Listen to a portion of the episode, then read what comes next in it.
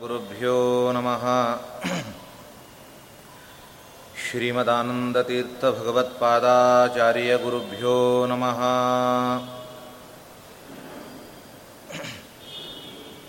श्रीमद्वेङ्कटनाथपादजनिता गङ्गा जगत्पावनी यस्यापाङ्गनिरीक्षणं विधिभवेन्द्रार्कादिसर्वेष्टदम् यन्नामस्मरणं महाघहरणं स्वर्ग्यं च मोक्षप्रदं यत्पादाम्बुजयुग्मसेवनरतो ब्रह्मादिभिः पूज्यते।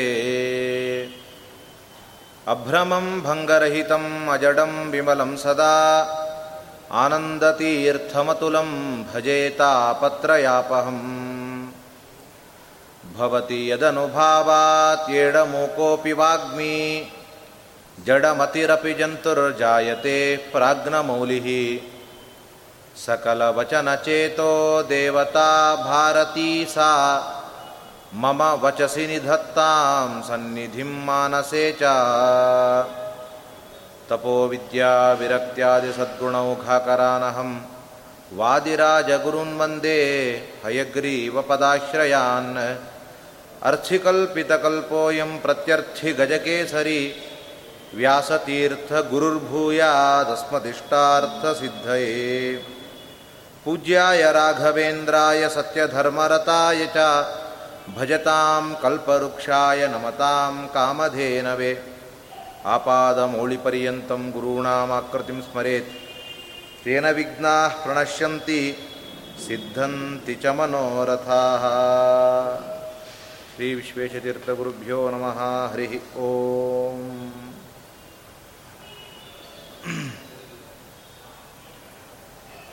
ವ್ಯಾಸತೀರ್ಥರಿಂದ ರಚಿತವಾಗಿರುವಂತಹ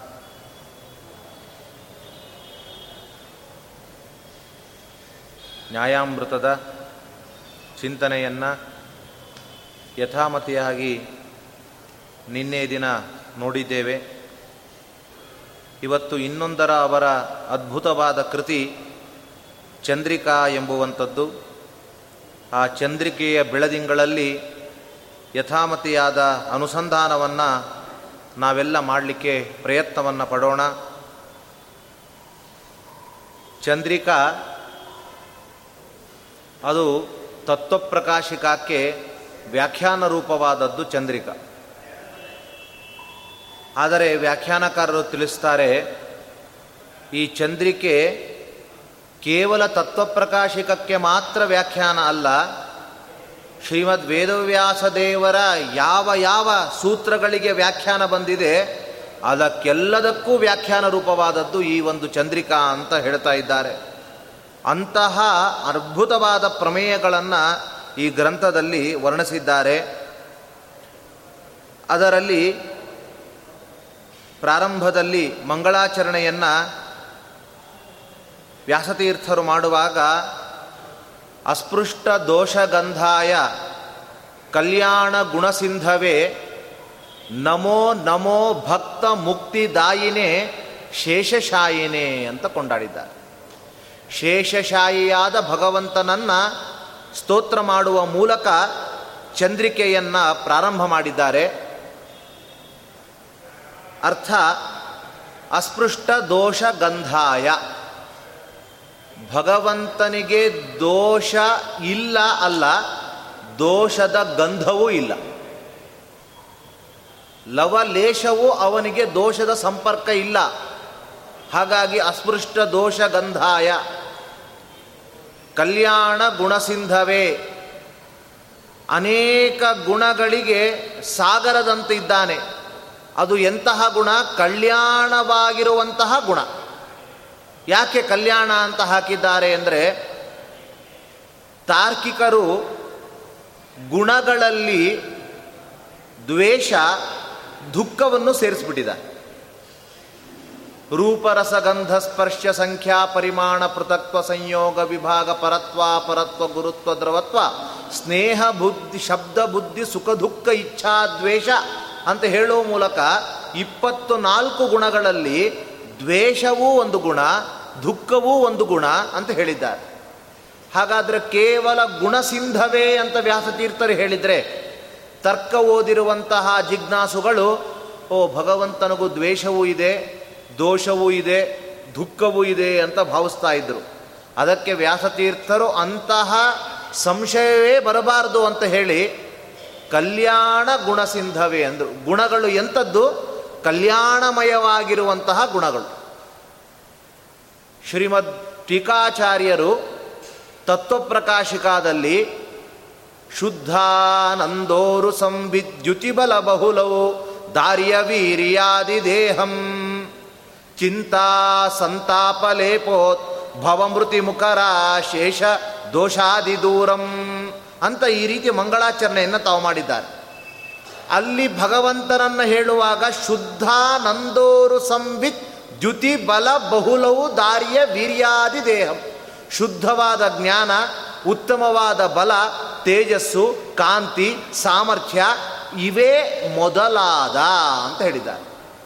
ಆದಿ ಶಬ್ದೇನ ಏನು ಇಟ್ಕೊಳ್ಬೇಕು ಅಂದರೆ ಇಷ್ಟು ಮಾತ್ರ ಅಲ್ಲ, ಇನ್ನೂ ಮೊದಲಾದದ್ದನ್ನು ಇಟ್ಕೊಳ್ಳಿ ಅಂತ ಹೇಳಿದರು. ಶ್ರೀಮದ್ ವ್ಯಾಸತೀರ್ಥರು ಇನ್ನೂ ಮೊದಲಾದದ್ದು ಅಂದರೆ ಯಾವುದು ಎಂಬುದಕ್ಕೆ ಉತ್ತರ ಕೊಟ್ಟಿದ್ದಾರೆ ಕಲ್ಯಾಣ ಗುಣಸಿಂಧವೇ ಅಂತ ಹೇಳೋ ಮೂಲಕ. ಯಾವುದದು ಮೊದಲಾದದ್ದು ಅಂದರೆ ಕೇವಲ ಶುದ್ಧವಾದ ಜ್ಞಾನ, ಶುದ್ಧವಾದ ಬಲ, ಶುದ್ಧವಾದ ಸಾಮರ್ಥ್ಯ, ಶುದ್ಧವಾಗಿರುವ ಕಾಂತಿ, ಇವು ಮಾತ್ರ ಅಲ್ಲ, ಕಲ್ಯಾಣ ಮೊದಲಾದ ಅನಂತಾನಂತ ಗುಣಗಳಿದೆ ಅಂತ ತಿಳ್ಕೊಳ್ಳಿ ಅಂತಾರೆ. ಹಾಗಾದರೆ ವ್ಯಾಖ್ಯಾನ ರೂಪವಾಗಿರುವಂತಹ ಈ ಗ್ರಂಥ ಕಲ್ಯಾಣ ಗುಣಸಿಂಧವೇ ಅಂತ ಹೇಳುವ ಮೂಲಕ ಭಗವಂತನಲ್ಲಿ ಅನೇಕ ಕಲ್ಯಾಣ ಗುಣಗಳಿದೆ ಅಂತ ಚಿಂತನೆ ಮಾಡಲಿಕ್ಕಾಗಿ ಅದನ್ನು ತಿಳಿಸ್ತಾ ಇದ್ದಾರೆ. ಕಲ್ಯಾಣ ಗುಣಸಿಂಧವೇ ನಮೋ ನಮೋ ಭಕ್ತ ಮುಕ್ತಿ ದಾಯಿನಿ. ಭಕ್ತರಿಗೆ ಮುಕ್ತಿಯನ್ನು ಕೊಡುವಂತಹ ಶೇಷಶಾಹಿಯಾದ ನಿನಗೆ ನಮೋ ನಮಃ ಅಂತ ಇದರ ಸ್ಥೂಲವಾಗಿರುವಂತಹ ಒಂದು ಅರ್ಥ. ಇದನ್ನು ಶ್ರೀಮದ್ ರಾಘವೇಂದ್ರ ತೀರ್ಥರು.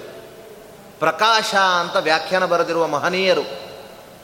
ರಾಘವೇಂದ್ರ ತೀರ್ಥರು ಪೂರ್ವದಲ್ಲಿಯೇ ವ್ಯಾಸತೀರ್ಥರು.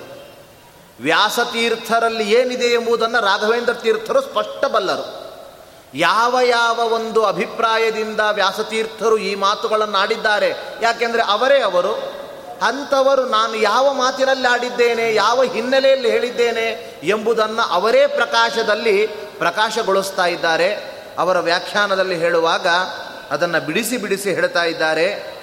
ಇಲ್ಲಿ ಒಂದು ಪೂರ್ವಪಕ್ಷವನ್ನು ಮಾಡಿಕೊಳ್ತಾ ಇದ್ದಾರೆ. ಮೊದಲು ಅಸ್ಪೃಷ್ಟ ದೋಷ ಗಂಧಾಯ ಅಂತ ಮೊದಲು ಹೇಳಿದ್ದಾರೆ. ಆಮೇಲೆ ಕಲ್ಯಾಣ ಗುಣಸಿಂಧವೇ ಅಂತ ನಂತರ ಹೇಳಿದ್ದಾರೆ. ಮೊದಲು ದೋಷ ದೂರ, ಆಮೇಲೆ ಗುಣಪೂರ್ಣ ಅಂತ ಪ್ರತಿಪಾದನೆ ಮಾಡಿದ್ದಾರೆ. ಈ ಚಂದ್ರಿಕೆಯ ಮಂಗಳಾಚರಣೆಯಲ್ಲಿ ವ್ಯಾಸತೀರ್ಥರು ಆದರೆ ಒಂದು ಪ್ರಶ್ನೆ, ಇದು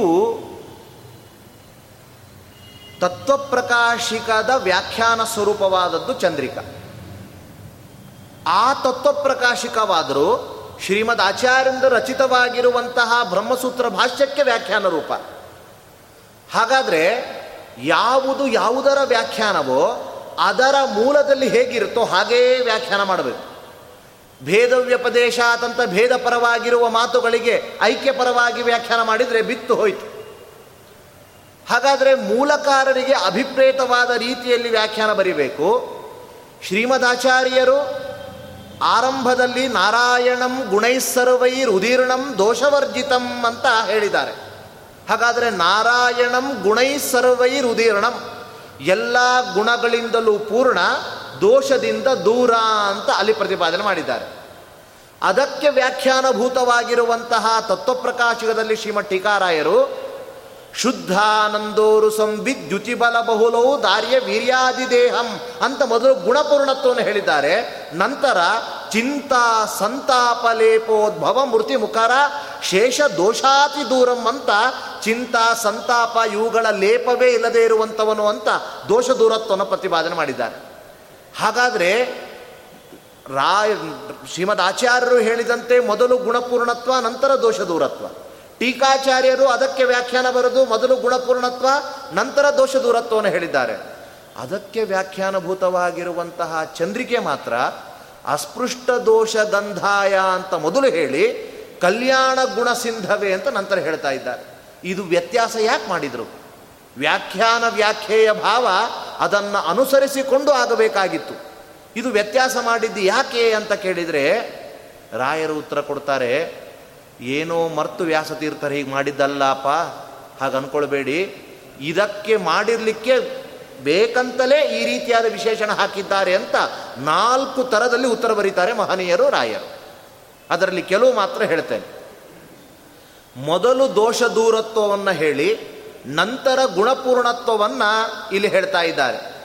ಯಾಕೆ ಅಂದರೆ ಗುಣಪೂರ್ಣತ್ವಕ್ಕೆ ದೋಷ ದೂರತ್ವವು ಕಾರಣ ಅಂತ ಹೇಳಿ ಸೂಚನೆ ಮಾಡೋದಕ್ಕೋಸ್ಕರ. ಯಾವತ್ತು ಕಾರಣ ಕಾರ್ಯಗಳಲ್ಲಿ ಕಾರಣ ತಿಳ್ಕೊಂಡು ಬಿಟ್ರೆ ಕಾರ್ಯ ಸುಲಭ. ಇಲ್ಲಿ ಗುಣಪೂರ್ಣ ಆಗಿದ್ದಾನೆ ಭಗವಂತ ಅಂತ ಎರಡನೇದಲ್ಲಿ ಹೇಳಿದ್ದಾರೆ. ಮೊದಲು ದೋಷ ದೂರತ್ವ ಹೇಳಿದ್ದಾರೆ. ಭಗವಂತನು ಗುಣಪೂರ್ಣ ಯಾಕೆ ಎಂಬುದಕ್ಕೆ ಕಾರಣ ಬರೆದ್ರು, ದೋಷ ದೂರ ಆದ್ದರಿಂದ ದೋಷ ಇದ್ರೆ ಮೈ ಮೇಲೆಲ್ಲ ಇಡೀ ಮೈಯಲ್ಲೆಲ್ಲ ಬರೀ ದೋಷಗಳು ತುಂಬಿದ್ರೆ ಗುಣಪೂರ್ಣತ್ವಕ್ಕೆ ಅವಕಾಶವೇ ಇಲ್ಲ.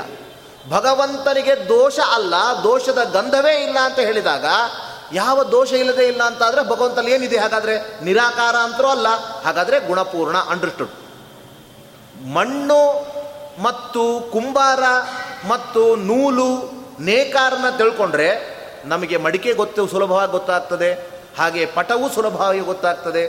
ಕಾರಣವನ್ನು ತಿಳ್ಕೊಂಡ್ಬಿಟ್ರೆ ಕಾರ್ಯ ಗೊತ್ತಾಗ್ತದೆ. ಹೊಗೆ ಎಂಬುದನ್ನು ತಿಳ್ಕೊಂಡ ಅಂತಾದರೆ, ಹೊಗೆ ನೋಡಿದರೆ ಸಾಕು ಒನ್ನಿ ನೋಡಬೇಕಾಗಿಲ್ಲ ಒನ್ನಿ ಇದೆ ಅಂತ ಗೊತ್ತಾಗ್ಬಿಡ್ತದೆ. ಆ ರೀತಿ ಕಾರಣವನ್ನು ತಿಳ್ಕೊಂಡ್ರೆ ಕಾರ್ಯ ಎಂಬುದು ಸುಲಭ ಎಂಬುದಾಗಿ ತಿಳಿಸೋದಕ್ಕೋಸ್ಕರ ಗುಣಪೂರ್ಣತ್ವ ರೂಪವಾದ ಕಾರ್ಯದ ಜ್ಞಾನವು ಸುಲಭವಾಗಿ ಆಗಲಿ ಎಂಬ ದೃಷ್ಟಿಯಿಂದ ಕಾರಣವಾಗಿರುವಂತಹ ದೋಷ ದೂರತ್ವವನ್ನು ಮೊದಲೇ ಉದ್ದೇಶಪೂರ್ವಕವಾಗಿ ಹೇಳಿದ್ದಾರೆ. ಆದ್ದರಿಂದ ಯಾವ ಥರದ ದೋಷ ಇಲ್ಲ. ಒಂದು ಉತ್ತರ, ಇನ್ನೊಂದು ಉತ್ತರ ಕೊಡ್ತಾರೆ.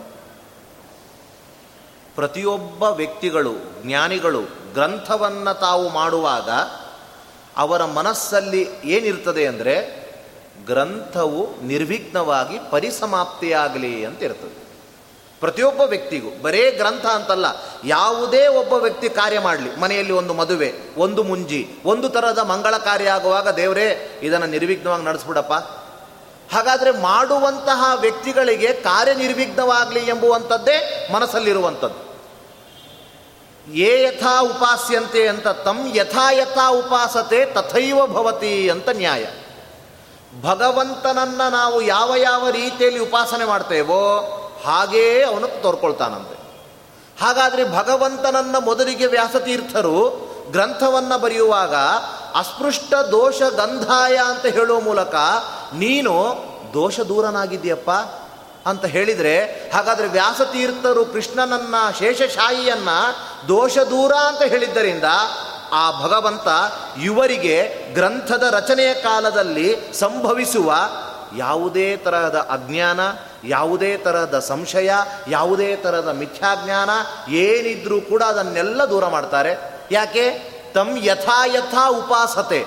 ಭಗವಂತನನ್ನ ಯಾರು ಯಾವ ಯಾವ ರೀತಿಯಲ್ಲಿ ಉಪಾಸನೆ ಮಾಡ್ತಾರೋ ಹಾಗೇ ಆಗ್ತದೆ. ಹಾಗಾಗಿ ಉದ್ದೇಶಪೂರ್ವಕವಾಗಿಯೇ ವ್ಯಾಸತೀರ್ಥರು, ಸ್ವಾಮಿ, ನಾನು ಈ ಕಾರ್ಯವನ್ನು ಮಾಡುವಾಗ ಬರುವಂತಹ ವಿಘ್ನಗಳನ್ನು ನಿವೃತ್ತಿ ಮಾಡು ಎಂಬ ಉದ್ದೇಶದಿಂದ ಪ್ರಥಮವಾಗಿ ವಿಶೇಷಣವನ್ನು ದೋಷ ದೂರತ್ವವನ್ನು ಹಾಕಿದ್ದಾರೆ. ಹಾಗಾಗಿ ಅದು ಉದ್ದೇಶಪೂರ್ವಕವಾಗಿಯೇ ತೈತರೀಯ ಉಪನಿಷತ್ತು ಹೇಳುತ್ತದೆ. ತತ್ಪ್ರತಿಷ್ಠೇತ್ಯುಪಾಸೀತ ಪ್ರತಿಷ್ಠಾವಾನ್ ಭವತಿ ತನ್ಮನ ಇತ್ಯುಪಾಸೀತ ಮಾನವಾನ್ ಭವತಿ ತನ್ಮಹ ಇತ್ಯುಪಾಸೀತ ಮಹಾನ್ ಭವತಿ ತನ್ನಮ ಇತ್ಯುಪಾಸೀತ ನಮ್ಯಂತೆ ಏಸ್ಮೈ ಕಾಮಾಹ. ಯಾವ ರೀತಿ ಭಗವಂತನನ್ನು ಧ್ಯಾನ ಮಾಡಿದರೆ ಅವನು ಹೇಗೆ ಅನುಗ್ರಹ ಮಾಡ್ತಾನೆ ಅಂದರೆ, ತತ್ ಪ್ರತಿಷ್ಠೇತ್ಯುಪಾಸೀತ, ತತ್ ಅಂದರೆ ಆ ಭಗವಂತನನ್ನ, ಬ್ರಹ್ಮನನ್ನ ಅವನು ಪ್ರತಿಷ್ಠನಾಗಿದ್ದಾನೆ, ಎಲ್ಲಡೆಯೂ ಕೂಡ ಪ್ರತಿಷ್ಠನಾಗಿದ್ದಾನೆ ಅಂತ ಹೇಳಿದರೆ ನಮಗೊಂದು ಪ್ರತಿಷ್ಠೆಯನ್ನು ಕೊಡ್ತಾನಂತೆ ಭಗವಂತ. ಎಲ್ಲೋ ಮೂಲೆ ಗುಂಪಾಗಿ ನಮ್ಮನ್ನು ಮಾಡೋಲ್ಲ. ನಮಗೂ ನಮ್ಮ ಯೋಗ್ಯತಾನುಸಾರವಾಗಿ ಒಂದು ಪ್ರತಿಷ್ಠೆಯನ್ನು ಕೊಡ್ತಾ ಇದ್ದಾನೆ. ತನ್ ಮನ ಇತ್ಯುಪಾಸೀತ. ಭಗವಂತನು ಮನವುಳ್ಳವನು. ಅವನು ಎಲ್ಲರಿಗೂ ಅನುಗ್ರಹ ಮಾಡುವ ಮನಸ್ಸಿದೆ ಅಂತ ಹೇಳಿದರೆ ನಮ್ಮನ್ನ ಭಗವಂತ ಮಾನವಾನ್ ಭವತಿ. ಮಾನವ ಆಗುವಂತೆ ಕ್ರೂರ ಮೃಗದಂತೆ ಅಲ್ಲ, ಮಾನವ ಆಗುವಂತೆ ಮಾಡ್ತಾನೆ. ತನ್ನ ಮಹ ಇತ್ಯುಪಾಸೀತ. ಭಗವಂತನು ಎಲ್ಲರಿಗಿಂತಲೂ ಉತ್ಕೃಷ್ಟ. ಎಲ್ಲರಿಗಿಂತಲೂ ಮಹಾನ್ ಆಗಿದ್ದಾನೆ ಅಂದರೆ ಮಹಾನ್ ಭವತಿ ನಮಗೆ ಯೋಗ್ಯವಾಗಿರುವಂತಹ ಒಂದು ಸ್ಥಾನವನ್ನು ಕೊಡ್ತಾನೆ. ಭಗವಂತನು ಎಲ್ಲರಿಂದ ನಮ್ಮೆ ಆಗಿದ್ದಾನೆ ಅಂತ ಹೇಳಿದರೆ ನಮಗೆ ಆಸೆಗಳಿಗೆ ಹೋಗಿ ನಾವು ನಮಸ್ಕಾರ ಮಾಡುವುದಲ್ಲ, ಆಸೆಗಳೇ ಕಾಮನೆಗಳೇ ನಮಗೆ ಒಂದು ನಮಸ್ಕಾರ ಮಾಡ್ತದೆ.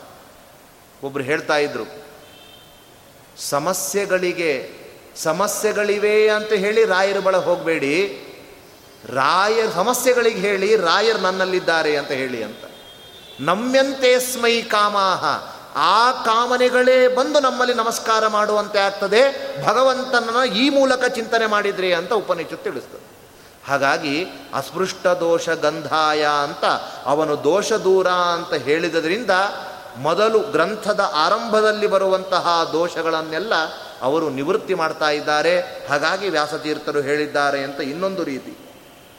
ಇನ್ನೊಂದು ರೀತಿಯ ಒಂದು ಉತ್ತರ, ದುಃಖ ನಿವೃತ್ತಿಪೂರ್ವಕ ಸುಖ ಅವಾಪ್ತಿ ಅಂತ. ಆಚಾರ್ಯರು ತೋರಿಸಿದ್ದು ದುಃಖ ನಿವೃತ್ತಿ, ಸುಖ ಅವಾಪ್ತಿ. ಹಾಗಾಗಿ ಮೊದಲು ದುಃಖ ನಿವೃತ್ತಿಯಾಗಬೇಕು ತದನಂತರ ಸುಖದ ಅವಾಪ್ತಿ ಆಗ್ತದೆ. ಶುಗರ್ ಇರುವಂತಹ ವ್ಯಕ್ತಿಗಳಿಗೆ ಹಲ್ವಾ, ಜಾಮೂನು, ಧಾರವಾಡ ಪೇಡ ಹಾಕ್ತಾ ಇದ್ರೆ ಗತಿ ಶುಗರ್ ಕಮ್ಮಿ ಆಗಬೇಕು, ಆಮೇಲೆ ಅವರು ತಿನ್ನಬೇಕಷ್ಟೆ ಹಾಗಾದರೆ ಮೊದಲು ಅನಿಷ್ಟ, ಶುಗರಾದಿಗಳ ರೋಗದ ನಿವೃತ್ತಿ, ಆಮೇಲೆ ಸುಖದ ಮಾಧುರ್ಯದ ಅವಾಪ್ತಿ. ಲೌಕಿಕ ದೃಷ್ಟಾಂತ. ಹಾಗೆ ಮೊದಲು ದುಃಖದ ನಿವೃತ್ತಿ, ಆಮೇಲೆ ಸುಖದ ಅವಾಪ್ತಿ. ಈ ರೀತಿ ತಿಳಿಸೋದಕ್ಕೋಸ್ಕರ ನಮ್ಮ ವ್ಯಾಸತೀರ್ಥರು ಈ ರೀತಿಯಾಗಿ ತಾವು ವಿಶೇಷಣವನ್ನು ಕೊಟ್ಟಿದ್ದಾರೆ. ಇನ್ನು ನಮೋ ನಮೋ ಅಂತ ಹೇಳಿ ಒಂದು ನಮಸ್ಕಾರವನ್ನು ಮಾಡ್ತಾ ಇದ್ದಾರೆ. ನಮೋ ಅಂದರೆ ನಮ್ಮ ನಮೋ ಅವರಲ್ಲ. ನಮೋ ನಮೋ ಅಂದರೆ ನಮಸ್ಕಾರ, ನಮೋ ನಮಃ ಅಂತ ಅರ್ಥ. ಇದನ್ನು ರಾಯರು ತಿಳಿಸ್ತಾರೆ, ನಮೋ ನಮೋ ಭಕ್ತ ಮುಕ್ತಿದಾಯಿನೇ ಅಂತ ಹೇಳಿದ್ದಾರೆ. ಇದಕ್ಕೆ ಮಾತ್ರ ಅನ್ವಯ ಮಾಡಿಕೊಳ್ಬೇಡಿ ಅಂತಾರೆ. ಭಕ್ತ ಮುಕ್ತಿದಾಯಿಯಾದ ಶೇಷಶಾಯಿಗೆ ನಮೋ ನಮಃ, ನಮಸ್ಕಾರ ಅಂತ ಅರ್ಥ ಅಲ್ಲ. ಅಷ್ಟು ಮಾತ್ರ ಅಲ್ಲ, ಈ ನಮೋ ನಮೋ ಎಂಬುವಂತಹ ಒಂದು ಧಾತುವನ್ನು ಎಲ್ಲದರೊಂದಿಗೂ ಅನ್ವಯ ಮಾಡಿಕೊಳ್ಳಿ ಅಂತಾರೆ. ಹಾಗಾದರೆ ರಾಯರ ಪ್ರಕಾರ ವ್ಯಾಸತೀರ್ಥರ ಮಾತಿಗೆ ಅರ್ಥ ಏನು ಅಂದರೆ, ಅಸ್ಪೃಷ್ಟ ದೋಷ ಗಂಧಾಯ ನಮೋ ನಮಃ, ಕಲ್ಯಾಣ ಗುಣಸಿಂಧವೇ ನಮೋ ನಮಃ, ಭಕ್ತ ಮುಕ್ತಿದಾಯಿನೇ ನಮೋ ನಮಃ, ಶೇಷಶಾಯಿನೇ ನಮೋ ನಮಃ, ಎಂತಹ ಸೊಬಗಿನ ಅರ್ಥವನ್ನು ರಾಯರು ನಮಗೆ ತಿಳಿಸಿಕೊಡ್ತಾ ಇದ್ದಾರೆ ವ್ಯಾಸತೀರ್ಥರ ಮಾತಿನಿಂದ. ಪ್ರತಿಯೊಂದು ಹಂತದಲ್ಲೂ ಯಾವತ್ತೂ ನಮೋ ನಮಃ ಅಂತ ಹೇಳುವಂಥದ್ದು ಯಾಕೆ ಅಂದರೆ, ಭಕ್ತಿಯ ಉದ್ರೇಕ. ಪ್ರತಿಯೊಂದು ಹಂತದಲ್ಲೂ ಭಗವಂತನ ಧ್ಯಾನ ಮಾಡಾಗ ಇಂಥವನು ಅಂತ ಗೊತ್ತಾಯಿತು. ನಮೋ ನಮಃ ಅಂತ ಒಂದು ನಮಸ್ಕಾರ. ಮತ್ತೆ ಧ್ಯಾನಕ್ಕೆ ಕುಳಿತಾಗ ಅವನು ಗುಣಪೂರ್ಣ ಅಂತ ಗೊತ್ತಾಯಿತು. ಮತ್ತೆ ನಮೋ ನಮಃ. ಮತ್ತೆ ಎಲ್ಲದರಿಗೆ ಭಕ್ತಿಗೆ, ಭಕ್ತರಿಗೆ ಮುಕ್ತಿಯನ್ನು ಕೊಡುವವನು ಅಂತ ಗೊತ್ತಾಯಿತು. ಮತ್ತು ನಮೋ ನಮಃ. ಶೇಷಶಾಹಿಯಾಗಿದ್ದಾನೆ ಅವನಿಗೂ ನಮೋ ನಮಃ. ಹೀಗೆ ಪ್ರತಿಯೊಂದು ವಿಶೇಷಣಗಳನ್ನು ಅವು ವಿಶೇಷಣ ಬಳಿ ಇವುಗಳನ್ನು ಹಾಕುವ ಮೂಲಕ ಹೊಸದಾದ ಅರ್ಥ. ಮೊದಲೇ ಒಂದೇ ಕಡೆ ಹಾಕಿಕೊಳ್ಳುವಾಗ ನಮಗೆ ಅರ್ಥಾನುಸಂಧಾನಕ್ಕೂ ಪ್ರತಿಯೊಂದು ಹಂತದಲ್ಲೂ ಆ ವಿಶೇಷಗಳನ್ನು ಹಾಕಿಕೊಂಡಾಗ ಬರುವಂತಹ ಅರ್ಥಾನುಸಂಧಾನಕ್ಕೂ ಬಹಳ ವ್ಯತ್ಯಾಸ ಇದೆ. ಇದನ್ನು ತಿಳಿಸಿಕೊಡ್ತಾ ಇದ್ದಾರೆ. ಮತ್ತು ಶೇಷಶಾಯಿನೇ ಅಂತ ಶೇಷಶಾಯಿ ಶ್ರೀರಂಗದಲ್ಲಿ ಪ್ರಾರಂಭ ಮಾಡಿರುವಂಥದ್ದು ಈ ಚಂದ್ರಿಕಾ. ಹಾಗಾಗಿ ಇವತ್ತಿಗೂ ಕೂಡ ಚಂದ್ರಿಕಾ ಮಂಟಪ ಅಂತಲೇ ಕರೀತಾರೆ. ಅಂತಹ ಒಂದು ಸ್ಥಳದಲ್ಲಿ ಮಾಡಿದ್ದರಿಂದ ಅವನ ಒಂದು ನಮಸ್ಕಾರ, ಅವನ ಅನುಗ್ರಹಕ್ಕಾಗಿ ಶೇಷಶಾಯಿನೇ ಅಂತ ಕೊಂಡಾಡ್ತಾ ಇದ್ದಾರೆ. ಮತ್ತು ಇನ್ನೊಂದರ ಅರ್ಥ ಏನು ಅಂದರೆ, ಯಾವ ವ್ಯಕ್ತಿ ಶಾಂತ ಚಿತ್ತನಾಗಿದ್ದಾನೋ, ಆನಂದ ಉದ್ರೇಕಗಳಿಂದ ಕೂಡಿದ್ದಾನೋ, ಮನಸ್ಸು ಪ್ರಫುಲ್ಲವಾಗಿದೆಯೋ, ಅವನಲ್ಲಿ ಹೋಗಿ ಹೊರ ಕೇಳಿದಾಗ ತಕ್ಷಣ ಕೊಡ್ತಾನೆ. ತಿನ್ನಲಿಕ್ಕೆ ಗತಿ ಇಲ್ಲ, ಉಡ್ಲಿಕ್ಕೆ ಬಟ್ಟೆ ಇಲ್ಲ ನನಗೂ ಸ್ವಲ್ಪ ಕೊಡು ಅಂದರೆ ಬೈದು ಕಳಿಸ್ತಾನೆ. ಹಾಗಾದರೆ ಪ್ರಫುಲ್ಲನಾಗಿರುವ ಆನಂದದ ಶಾಂತಚಿತ್ತತೆಯಿಂದ ಇರುವಂತಹ ಭಕ್ತ ಭಗವಂತನಲ್ಲಿ ಹೋಗಿ ಕೇಳಿದರೆ ವರವನ್ನು ಕೊಡ್ತಾನೆ ಅಂತ ಶೇಷಶಾಯಿ ಅಂದರು. ಯಾಕೆಂದರೆ ಭಗವಂತನು ಆರಾಮಾಗಿ ಮಲ್ಕೊಂಡಿದ್ದಾನಂತೆ. ಮಲ್ಕೊಳ್ತೇವೆ ನಾವು ಕೆಲವೊಮ್ಮೆ ಹೊಟ್ಟೆ ನೋವು ತಲೆನೋವು ಅಂತ. ಆದರೆ ಮುಖಛಾಯಿಂದ ಗೊತ್ತಾಗ್ತದೆ ಇವರಿಗೆ ಏನೋ ರೋಗ ಬಂದಿದೆ ಅಂತ. ಆದರೆ ಭಗವಂತ ಹೇಗಿದ್ದಾನೆ ಅಂದರೆ ಮಂದಸ್ಮಿತನಾಗಿ ಹೆಂಡತಿ ಮಕ್ಕಳೊಂದಿಗೆ ಸಹಿತನಾಗಿ ಆರಾಮಾಗಿ ಮಲ್ಕೊಂಡಿದ್ದಾನೆ. ಹಾಗಾದರೆ ಭಗವಂತ ಹೇಗಿದ್ದಾನೆ? ಒಳ್ಳೆಯ ಪ್ರಫುಲ್ಲನಾದ ಶಾಂತ ಚಿತ್ತತೆ ಎಂದಿದ್ದಾನೆ ನರಸಿಂಹದೇವರು ಬಂದಾಗ ವರ ಕೇಳಲಿಲ್ಲ, ಯಾರು? ತಕ್ಷಣ ಹೋಗಿ. ಯಾಕೆಂದರೆ ದಹ ದಹ ನರಸಿಂಹ, ಸಹ್ಯ ವೀರ್ಯ ಹಿತಮ್ಮೆ, ದಹ ದಹ ಜ್ವಲಿಸುವಂಥವನ ಬಳಿಯೇ ಹೋಗ್ಲಿಕ್ಕಾಗಲಿಲ್ಲ ದೇವತೆಗಳಿಗೆ. ಹಾಗಾದರೆ ಭಗವಂತನು ಶೇಷಶಾಯಿಯಾದ ಭಗವಂತ ಶಾಂತ ಚಿತ್ತತೆಯಿಂದ ಇದ್ದಾನೆ. ಆನಂದದ ಉದ್ರೇಕದಲ್ಲಿದ್ದಾನೆ. ಹಾಗಾಗಿ ವ್ಯಾಸತೀರ್ಥರು ಹೋಗಿ ಕೇಳಿದರು, ನಿನಗೆ ನಮಸ್ಕಾರ ಸ್ವಾಮಿ, ನಾನು ಬರೆಯುವಂತಹ ಗ್ರಂಥ ನಿರ್ವಿಘ್ನವಾಗಿ ಮಾಡು ಅಂತ ಕೇಳ್ತಾ ಇದ್ದಾರೆ. ಕಾಳಿದಾಸ ಒಂದು ಸುಂದರವಾದ ಮಾತು ಹೇಳ್ತಾನೆ. ಒಮ್ಮೆ ಕಾಳಿದಾಸನ ಹತ್ರ ಒಬ್ಬ ಬಂದು ಪ್ರಾರ್ಥನೆ ಮಾಡಿದ್ದಂತೆ ನನಗೆ ಯಾವ ತರಹದ ಬದುಕಲಿಕ್ಕೆ ಯಾವ ದಾರಿಯೂ ಇಲ್ಲ, ದುಡ್ಡೂ ಇಲ್ಲ. ನೀನು ರಾಜನ ಆಸ್ಥಾನದ ಕವಿ ನನಗೇನಾದರೂ ಅನುಗ್ರಹ ಮಾಡಪ್ಪ ಅಂತ ಕೇಳಿದ. ಆಗಿನ ಕಾಲದ ಕವಿಗಳೆಲ್ಲ ಕೇವಲ ವರ್ಣನೆಗೋಸ್ಕರ ಸೀಮಿತ ಅಲ್ಲ, ತಮಗಾದ ಕೈಲಾದ ಸಹಾಯವನ್ನು ಮಾಡ್ತಾ ಇದ್ರು. ಆಗ ಅವನು ಹೇಳಿದ, ಕಾಳಿದಾಸ ಹೇಳ್ತಾನೆ, ನಾಳೆ ದಿನ ನಾನು ರಾಜನ ಹತ್ರ ನಿನ್ನ ಕರ್ಕೊಂಡು ಹೋಗ್ತೇನೆ. ನೀನು ನನ್ನ ಗುರು ಅಂತ ಹೇಳಿರ್ತೀನಿ ನಾನು. ಹಾಗಾಗಿ ನೀನು ಅವರಿಗೆಲ್ಲ ಗುರು ಅಂತ ಹೇಳಿದಾಗ ನಿನಗೆ ಬೇಕಾದಷ್ಟು ಮರ್ಯಾದೆ ಮಾಡ್ತಾರೆ. ನಮಸ್ಕಾರ ಮಾಡಿದಾಗ ತ್ರಿಪೀಡ ಪರಿಹಾರೋ ಅಸ್ತು ಅಂತ ಆಶೀರ್ವಾದ ಮಾಡಬೇಕು ಅಂತ ಹೇಳಿರ್ತಾನೆ. ಇವನಿಗೆ ತ್ರಿಪೀಡ ಪರಿಹಾರೋಸ್ತು ಅಂದರೆ ಉಚ್ಚಾರಣೆ ಬರ್ತಾ ಇಲ್ಲ ಮಹಾರಾಜನಿಗೆ. ಅದನ್ನು ದಿನ ಇಡೀ ಊರು ಹೊಡೆದು ಹೊಡೆದು ಹೊಡೆದು ಬಂದಂಗಾಯಿತು. ಮಾರನೇ ದಿನ ರಾಜನ ಹತ್ರ ಕರ್ಕೊಂಡು ಹೋಗ್ತಾ ಇದ್ದಾನೆ. ರಾಜ ಕೇಳಿದರು, ಯಾರವರು ಅಂತ? ನನ್ನ ಗುರುಗಳು ಬಂದಿದ್ದಾರೆ, ಅದಕ್ಕೆ ಇವತ್ತು ವಿಳಂಬವಾಗಿದೆ. ಅಂದಾಗ, ಕಾಳಿದಾಸನೇ ಹೀಗೆ ಅಂದ್ರೆ ಅವರು ಗುರುಗಳ? ಅಬಾಬಾಬಾ, ಏನು ಸ ಸಂತೋಷ ಆಯಿತು? ವಿಜೃಂಭಣೆಯಿಂದಾಗಿ ಮರವಣಿಗೆ ಆಯಿತು, ಚಂಡೆ, ಎಲ್ಲ ತರಹದ ಬಾಜಂತ್ರಿಗಳು, ಎಲ್ಲ ನಡೀತು. ರಾಜರೆಲ್ಲರೂ ಕೂಡ ಸ, ಎಲ್ಲ ಸಪರಿವಾರಕರಾಗಿ ರಾಜರು ಬಂದು ಅವನ ನಮಸ್ಕಾರ ಮಾಡಿದರು. ಅವನು ಎಲ್ಲ ವಿಜೃಂಭಣೆ ನೋಡ್ತಾ, ಅಲ್ಲಿರುವ ವೈಭವ ನೋಡ್ತಾ, ಕಂಗಾಲಾಗಿ ತ್ರಿಪೀಡಾ ಪರಿಹಾರೋ ಅಸ್ತು ಅನ್ನೋದನ್ನು ತ್ರಿಪೀಡಾಸ್ತು ಅಂದುಬಿಟ್ಟ.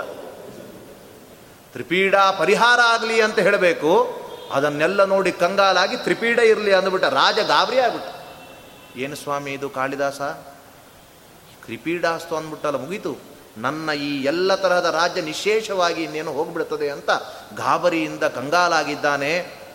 ಪ್ರತ್ಯುತ್ಪನ್ನ ಮತಿನಾದ ಕಾಳಿದಾಸ ಹೇಳ್ತಾನೆ ಅಬಾಬಾಬಾಬಾ ಎಂತಹ ಗುರುಗಳ ಮಾತು.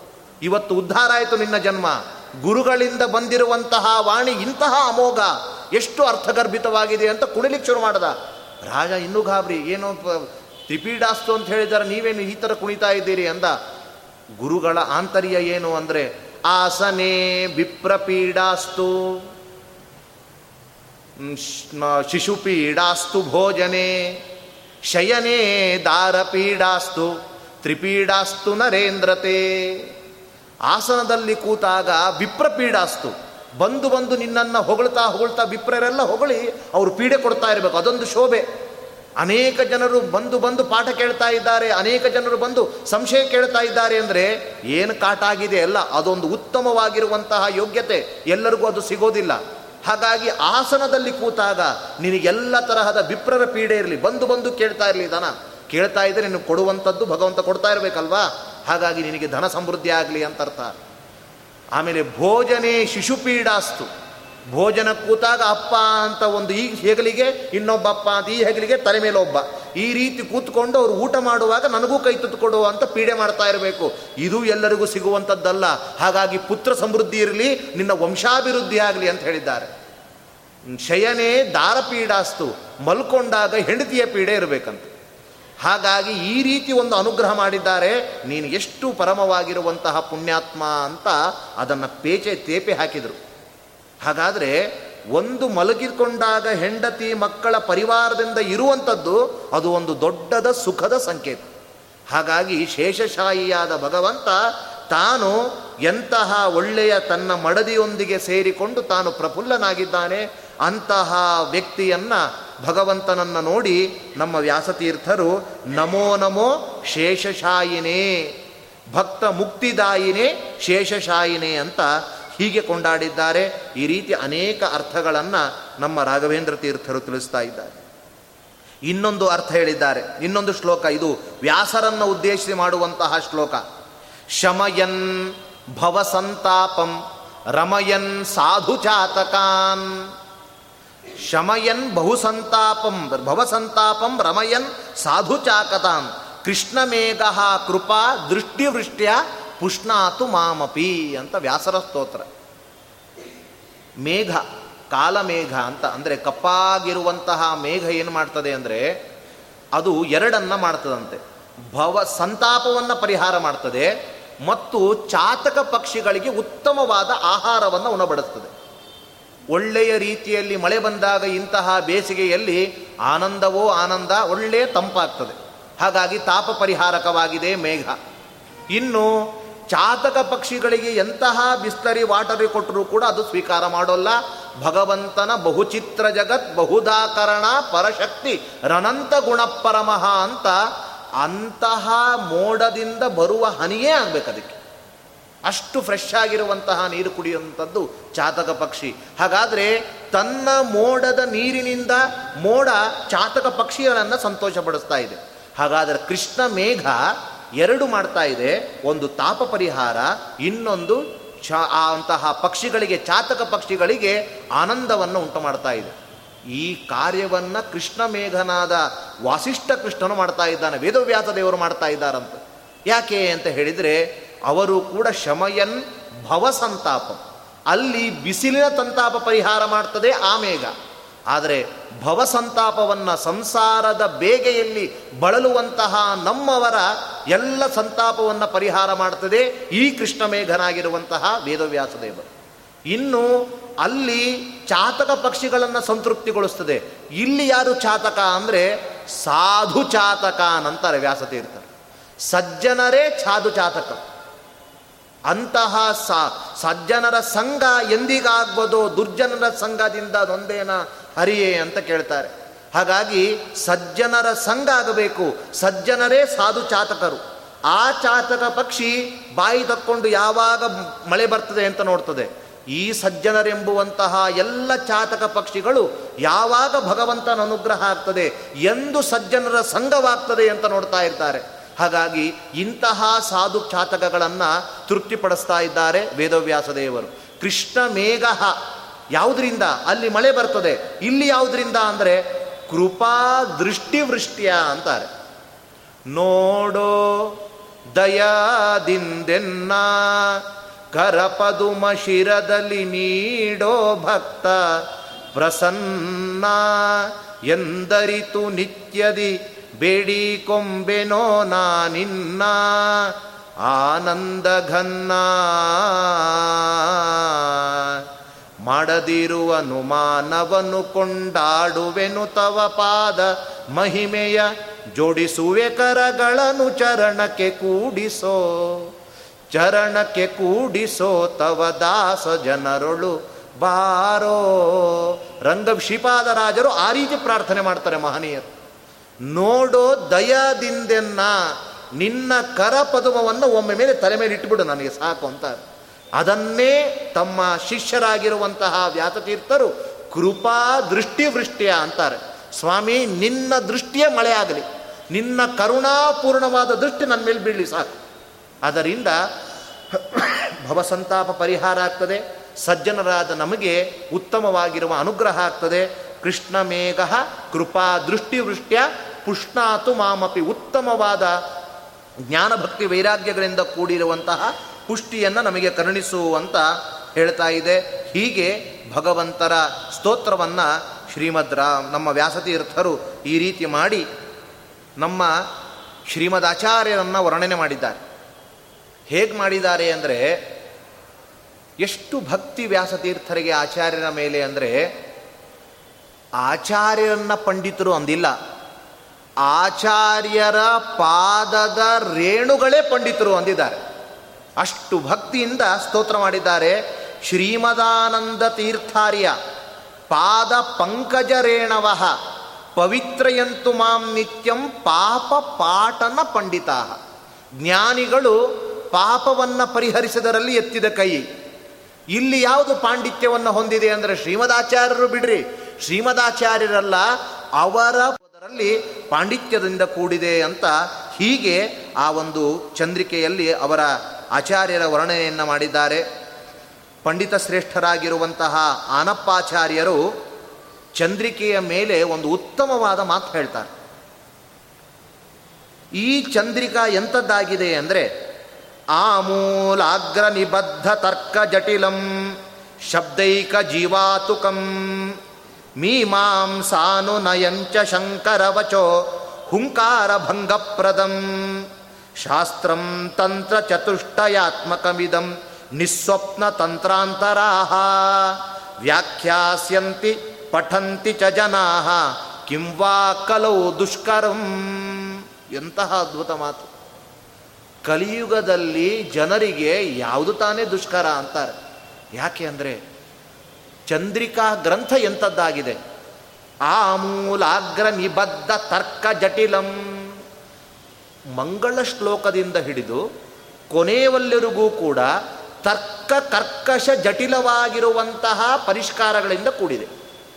ಮತ್ತು ಶಬ್ದೈಕ ಜೀವಾತುಕಂ, ವ್ಯಾಕರಣಶಾಸ್ತ್ರ, ಮೀಮಾಂಸ, ವೇದಾಂತಗಳಿಂದ ಕೂಡಿದೆ.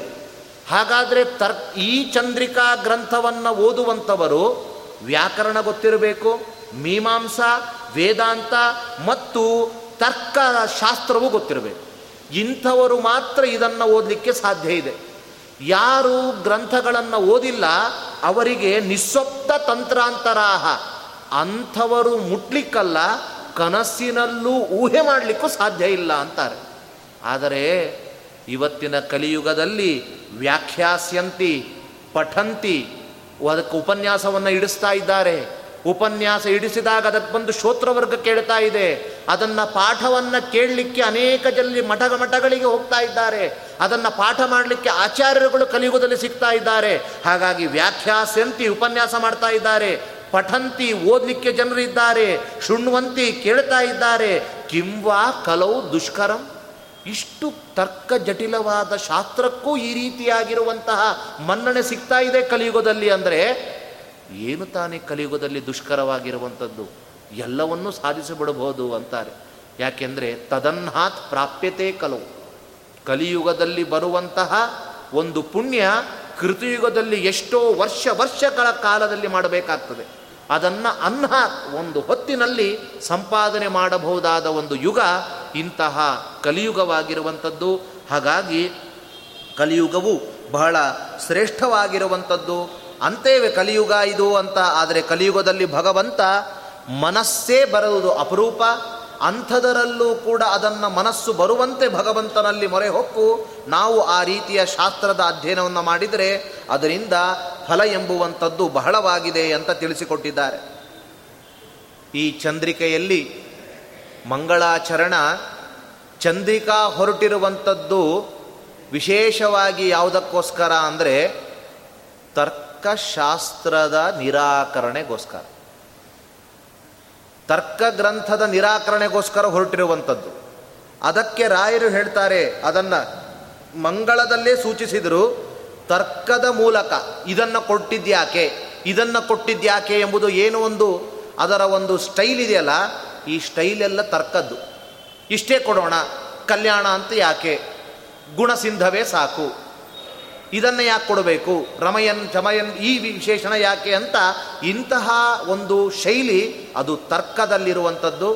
ಹಾಗಾಗಿ ಮಂಗಳ ಶ್ಲೋಕದಲ್ಲಿಯೇ ರಾಯರು ನಮಗೆ ತರ್ಕದ ನಿರಾಕರಣೆ, ಗಂಗೇಶೋಪಾಧ್ಯಾಯನ ಗ್ರಂಥದ ನಿರಾಕರಣೆಗೋಸ್ಕರ ಹೊರಟಿದೆ ಅಂತ ತಿಳಿಸಿಕೊಟ್ಟಿದ್ದಾರೆ. ಇಲ್ಲಿ ಕೆಲವು ದೃಷ್ಟಾಂತಗಳನ್ನು ಲೌಕಿಕ ದೃಷ್ಟಾಂತವನ್ನು ಕೊಡುವ ಮೂಲಕ ನಮಗೆ ತತ್ವವನ್ನು ತಿಳಿಸಿಕೊಡ್ತಾರೆ ಚಂದ್ರಿಕಾಚಾರ್ಯರು. ಅದನ್ನು ಸ್ವಲ್ಪ ನೋಡೋಣ. ಒಂದು ಪ್ರಸಂಗ ಬರ್ತದೆ. ಚಂದ್ರಿಕೆಯಲ್ಲಿ ವ್ಯಾಸತೀರ್ಥರು ಮಾಡುವಂತಹ ಒಂದು ಪೂರ್ವಪಕ್ಷ ನೋಡಿದರೆ, ಪೂರ್ವಪಕ್ಷವನ್ನು ಬಲಪಡಿಸ್ತಾರೆ ಬಲಪಡಿಸ್ತಾರೆ. ವೇದವ್ಯಾಸ ದೇವರು ಏನಪ್ಪ ಉತ್ತರ ಕೊಡ್ತಾರೋ ಇಲ್ಲ ಇದಕ್ಕೆ? ಇಷ್ಟು ಪ್ರತಿವಾಗಿದೆ ಪೂರ್ವಪಕ್ಷ ಅಂತ ಅನಿಸ್ಬೇಕು. ಆ ರೀತಿ ವ್ಯಾಸತೀರ್ಥರು ಅದನ್ನು ಬಲಪಡಿಸಿ ಪಡಿಸಿ ಉತ್ತಮವಾದ ಉತ್ತರವನ್ನು ಕೊಡುವ ಮೂಲಕ ನಮ್ಮ ಸಿದ್ಧಾಂತದ ಗಟ್ಟಿಯಷ್ಟು ಎಂಬುದನ್ನು ತೋರಿಸಿಕೊಡ್ತಾ ಇದ್ದಾರೆ. ಅದರಲ್ಲಿ ಒಂದು ಭಾಗ ಜಗತ್ತಿನ ಸೃಷ್ಟಿಯ ಒಂದು ಆಕ್ಷೇಪವನ್ನು ಮಾಡ್ತಾರೆ. ಆಕ್ಷೇಪಿಸುವಂತಹ ಒಂದು ಸಂದರ್ಭ. ಪರಮಾತ್ಮನಿಗೆ ಸೃಷ್ಟಿ ಮಾಡ್ತಾ ಇದ್ದಾನೆ ಪರಮಾತ್ಮ, ಅದರಿಂದ ಭಗವಂತನಿಗೆ ಪ್ರಯೋಜನ ಇದೆಯೋ ಇಲ್ಲವೋ ಅಂತ ವಿಕಲ್ಪ ಮಾಡ್ತಾರೆ. ಪ್ರಯೋಜನ ಇದೆ ಅಂತ ಹೇಳಿದರೆ, ಹಾಗಾದರೆ ಭಗವಂತನು ಏನು ಗುಣಪೂರ್ಣ ಅವನಿಗೂ ಒಂದು ಪ್ರಯೋಜನಕ್ಕೋಸ್ಕರ ಮಾಡ್ತಾ ಇದ್ದಾನೆ ಅಂದರೆ ನಾವು ಅವನು ಸೇಮ್. ನಮಗೆ ಜಾಸ್ತಿ ಒಂದು ಹತ್ತು ಪ್ರಯೋಜನ ಇದೆ ಅವನಿಗೊಂದು ಯಾವುದೋ ಪ್ರಯೋಜನ ಇದೆ. ಹಾಗಾದರೆ ಗುಣಪೂರ್ಣ ಆಗಲಿಲ್ಲ, ಆಪ್ತ ಕಾಮಸ್ಯ ಕಾಸ್ಪೃಹ. ಅವನು ಎಲ್ಲ ತರಹದ ಕಾಮನಗಳಿಂದ ಪೂರ್ಣನಾಗಿದ್ದಾನೆ. ಪೂರ್ಣ ಮದಹ ಪೂರ್ಣ ವಿಧಂ, ಪೂರ್ಣ ಪೂರ್ಣ ಮುದಚ್ಚತೆ ಪೂರ್ಣಸ್ಯ ಪೂರ್ಣಮಾದಾಯ ಅಂತ ಪೂರ್ಣ ಎಂಬುವಂಥದ್ದು ಬಿದ್ದು ಹೋಯ್ತು ಹಾಗಾದರೆ. ಹಾಗಾದರೆ ಸೃಷ್ಟಿಯಿಂದ ಭಗವಂತನಿಗೆ ಪ್ರಯೋಜನ ಇದೆ ಅಂತ ಹೇಳಿದರೆ ಪೂರ್ಣತ್ವ ಭಗ್ನ ಆಗ್ತದೆ, ಅದನ್ನು ಹೇಳಲಿಕ್ಕೆ ಬರೋಲ್ಲ. ಇಲ್ಲ, ಭಗವಂತನು ಪೂರ್ಣನೇ. ಅವನು ಯಾವ ತರಹದ ಪ್ರಯೋಜನದ ಅಪೇಕ್ಷೆಯೇ ಇಲ್ಲ ಅಂತ ಉತ್ತರ ಕೊಡಬೇಕು. ಆಗ ಪೂರ್ಣತ್ವ ಏನೋ ಇರ್ತದೆ ಹೌದಾದರೂ ನ್ಯಾಯ ವಿರೋಧ ಬರ್ತದೆ. ಪ್ರಯೋಜನಂ ಅನುದ್ದಿಶ್ಯ ನ ಮಂದೋಪಿ ಪ್ರವರ್ತತೆ ಅಂತುಂಟು ಒಬ್ಬ ಹುಚ್ಚನು ಪ್ರಯೋಜನ ಇಲ್ಲದೆ ಸುಮ್ಮ ಸುಮ್ಮನೆ ಕಾರ್ಯ ಮಾಡೋಲ್ಲ. ಆಯ್ತು, ಅದನ್ನು ಮಾಡ್ತೀನಿ, ಅದಕ್ಕೇನು ಕೊಡ್ತೀರಿ ನೀವು ಅಂತ ಕೇಳ್ತಾನೆ. ನಿಮ್ಮ ಮನೆಗೆ ಬರ್ತೀನಿ, ಅದಕ್ಕೇನು? ಹೀಗೆ ಒಬ್ಬ ಎಕ್ಕಶ್ಚಿತ ವ್ಯಕ್ತಿಯು ಪ್ರಯೋಜನ ಇಲ್ಲದೆ ಒಂದು ಕಾರ್ಯ ಮಾಡೋಲ್ಲ ಅಂತಿರುವಾಗ ಅಖಿಲಾಂಡ ಕೋಟಿ ಬ್ರಹ್ಮಾಂಡ ನಾಯಕನಾದ ಭಗವಂತ ಇಷ್ಟು ದೊಡ್ಡದಾದ ಕಾರ್ಯವನ್ನು ಮಾಡುವಾಗ ಪ್ರಯೋಜನ ಇಲ್ಲ ಅಂತ ಹೇಳುವಂಥದ್ದು ನ್ಯಾಯ ವಿರುದ್ಧ. ಹಾಗಾಗಿ ಪ್ರಯೋಜನ ಇದೆ ಅಂತ ಹೇಳಿದರೆ ಒಂದು ಸಮಸ್ಯೆ. ಪ್ರಯೋಜನ ಇಲ್ಲ ಅಂತ ಹೇಳಿದ್ರೆ ಒಂದು ಸಮಸ್ಯೆ. ಅದಕ್ಕೆ ಸ್ವಲ್ಪ ಪೂರ್ವಪಕ್ಷವನ್ನು ಮಾಡ್ತಾರೆ. ಸ್ವಲ್ಪ ಉತ್ತರ ಕೊಡ್ತಾರೆ, ಅವಾಂತರ ಉತ್ತರ. ನದಿ ತಾನು ಹರಿತಾ ಇದೆ. ನದಿ ತಾನು ಅಧೋಭಾಗದಲ್ಲಿ, ನಿಮ್ನವಾದ ಸ್ಥಳದಲ್ಲಿ ಹೇಗೆ ಅದು ತಾನು ಧುಮುಕ್ತದೋ ಅಲ್ಲಿ ಯಾವ ಪ್ರಯೋಜನವೂ ಇಲ್ಲ. ಅದರ ಸ್ವಭಾವ ಅದು. ಎಲ್ಲಿ ಡೌನ್ ಆಗಿರುವ ಸ್ಪೇಸ್ ಇದೆ, ಅಲ್ಲಿ ಅದು ಧುಮುಕುವಂಥದ್ದು, ಅದರ ಸ್ವಭಾವ ಹೇಗೋ. ಅಗ್ನಿ ಉರಿಯುವಾಗ ಮೇಲ್ಮುಖವಾಗಿ ಉರಿಯುವಂಥದ್ದು, ಅದರ ಸ್ವಭಾವ ಹೇಗೋ. ಹಾಗೆ ಭಗವಂತನು ತಾನು ಸೃಷ್ಟಿ ಮಾಡಿದ್ದಾನೆ, ಯಾವ ಪ್ರಯೋಜನ ಇಲ್ಲದೆ ಇದ್ರು ಅಂತ ಹೇಳಿದರೆ ಅದೂ ಸರಿಯಲ್ಲ. ಯಾಕೆಂದರೆ ನದಿ ಮತ್ತು ವನ್ನಿಯಾಗುವಾಗ ಜಡಗಳು, ಬುದ್ಧಿ ಇಲ್ಲ, ಅದಕ್ಕೆ ಇಚ್ಛೆ ಇಲ್ಲ, ಪ್ರಯೋಜನಕ್ಕೂ ಅಪೇಕ್ಷೆಯೂ ಪಡೋಲ್ಲ, ಜಡ ಆದ್ದರಿಂದ. ಆದರೆ ಭಗವಂತನು ಚೇತನ, ಚೇತನನಾದ ಭಗವಂತ ಈ ರೀತಿ ಮಾಡ್ತಾನೆ ಎಂಬುದಕ್ಕೆ ಪ್ರಮಾಣ ಇಲ್ಲ. ಅದಕ್ಕೋಸ್ಕರ ಜಡವನ್ನು ದೃಷ್ಟಾಂತ ಕೊಟ್ಟು ಚೇತನನಾದ ಭಗವಂತನಲ್ಲಿ ಸಮನ್ವಯ ಮಾಡಲಿಕ್ಕೆ ಬರೋಲ್ಲ.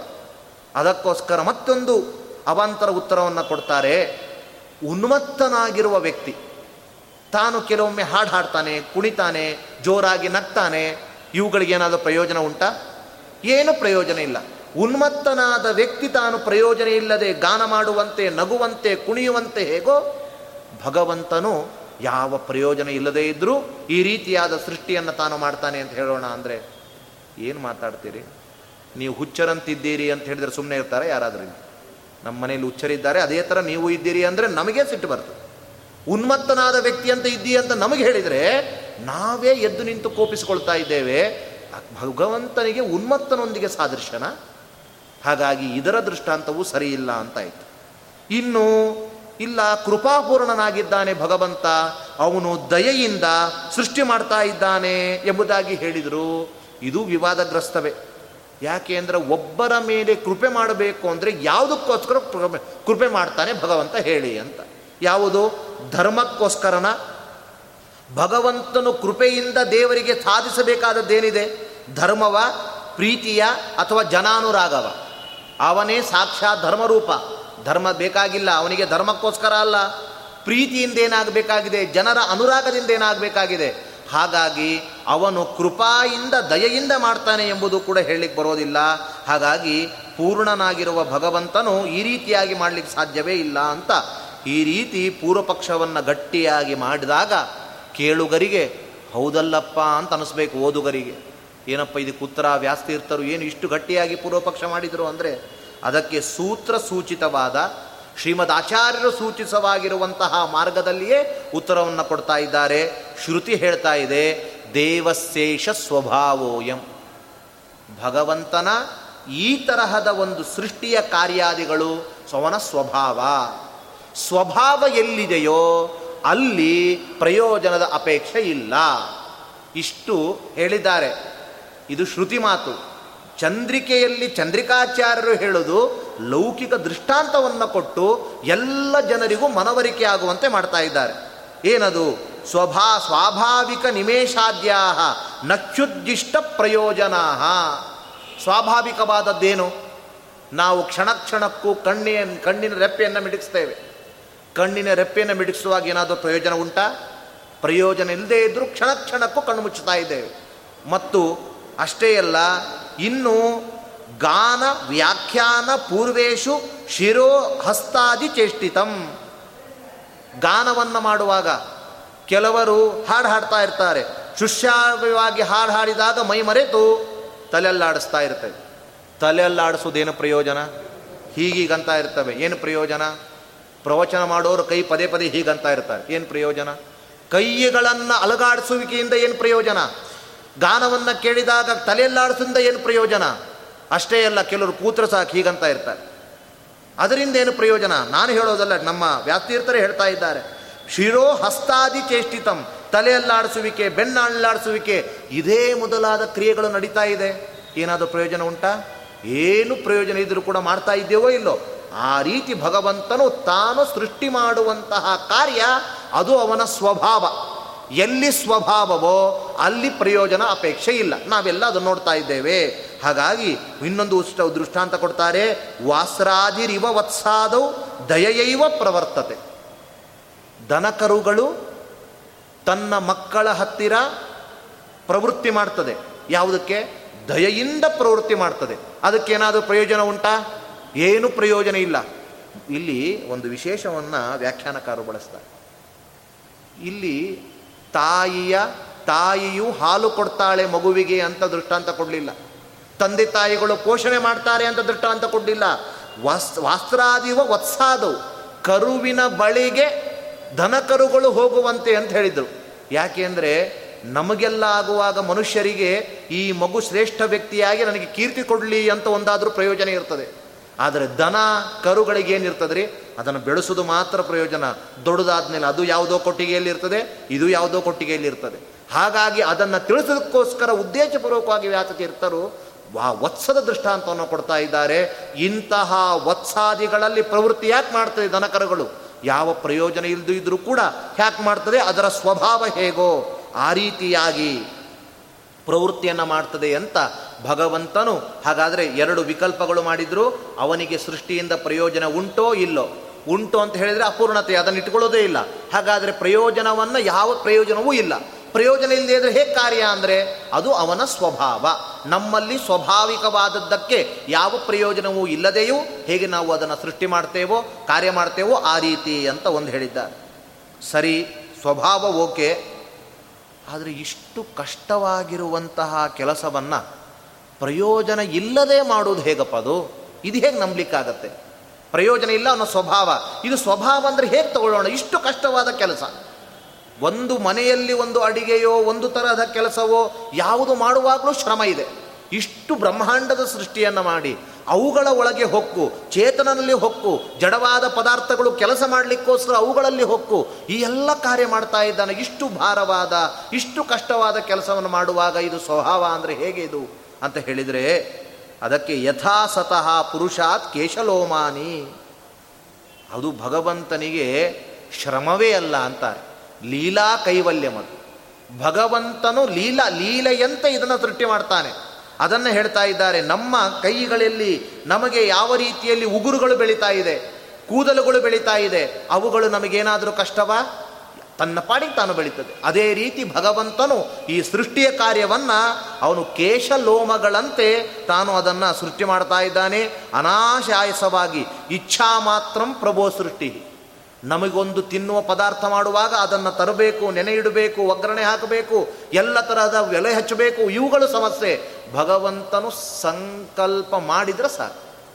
ಅದರಿಂದ ಇಚ್ಛೆ ಮಾಡಿದರೆ ಸಾಕು. ಅದಕ್ಕೆ ಹೇಳ್ತಾರೆ, ಭಗವಂತನ ಇಚ್ಛಾಶಕ್ತಿ ಮಾಡಿಸ್ತು, ನಮ್ದೇನಿಲ್ಲ ಅಂತಾರೆ ಇಷ್ಟು ದೊಡ್ಡ ದೊಡ್ಡದಾದ ವ್ಯಾಸತೀರ್ಥರ ಮೊದಲಾದ ಆರಾಧನೆಯನ್ನು ಅಂತಹ ನಡುಗಡ್ಡೆಯಲ್ಲಿ ಒಂದು ಬೆಂಕಿ ಪಟ್ಟಣಕ್ಕೂ ಕೂಡ ಹುಡುಕುವಂತಹ ಸಂದರ್ಭದಲ್ಲಿ ಯಾವ ಕೊರತೆ ಇಲ್ಲದೆ ಟ್ವೆಂಟಿ ಫೋರ್ ಇಂಟು ಸೆವೆನ್ ಅಲ್ಲ ನಾಲ್ಕು ದಿನ ಆ ಪಾನಕಗಳು, ಆ ಕೋಸಂಬರಿ, ಆ ರೀತಿಯ ಮಜ್ಜಿಗೆ, ಆ ತರಹದ ವಸತಿ, ಆ ಥರದ ಏಲ್ಕೂಲ ಇದೆಲ್ಲ ಹೇಗೆ ಸಾಧ್ಯ?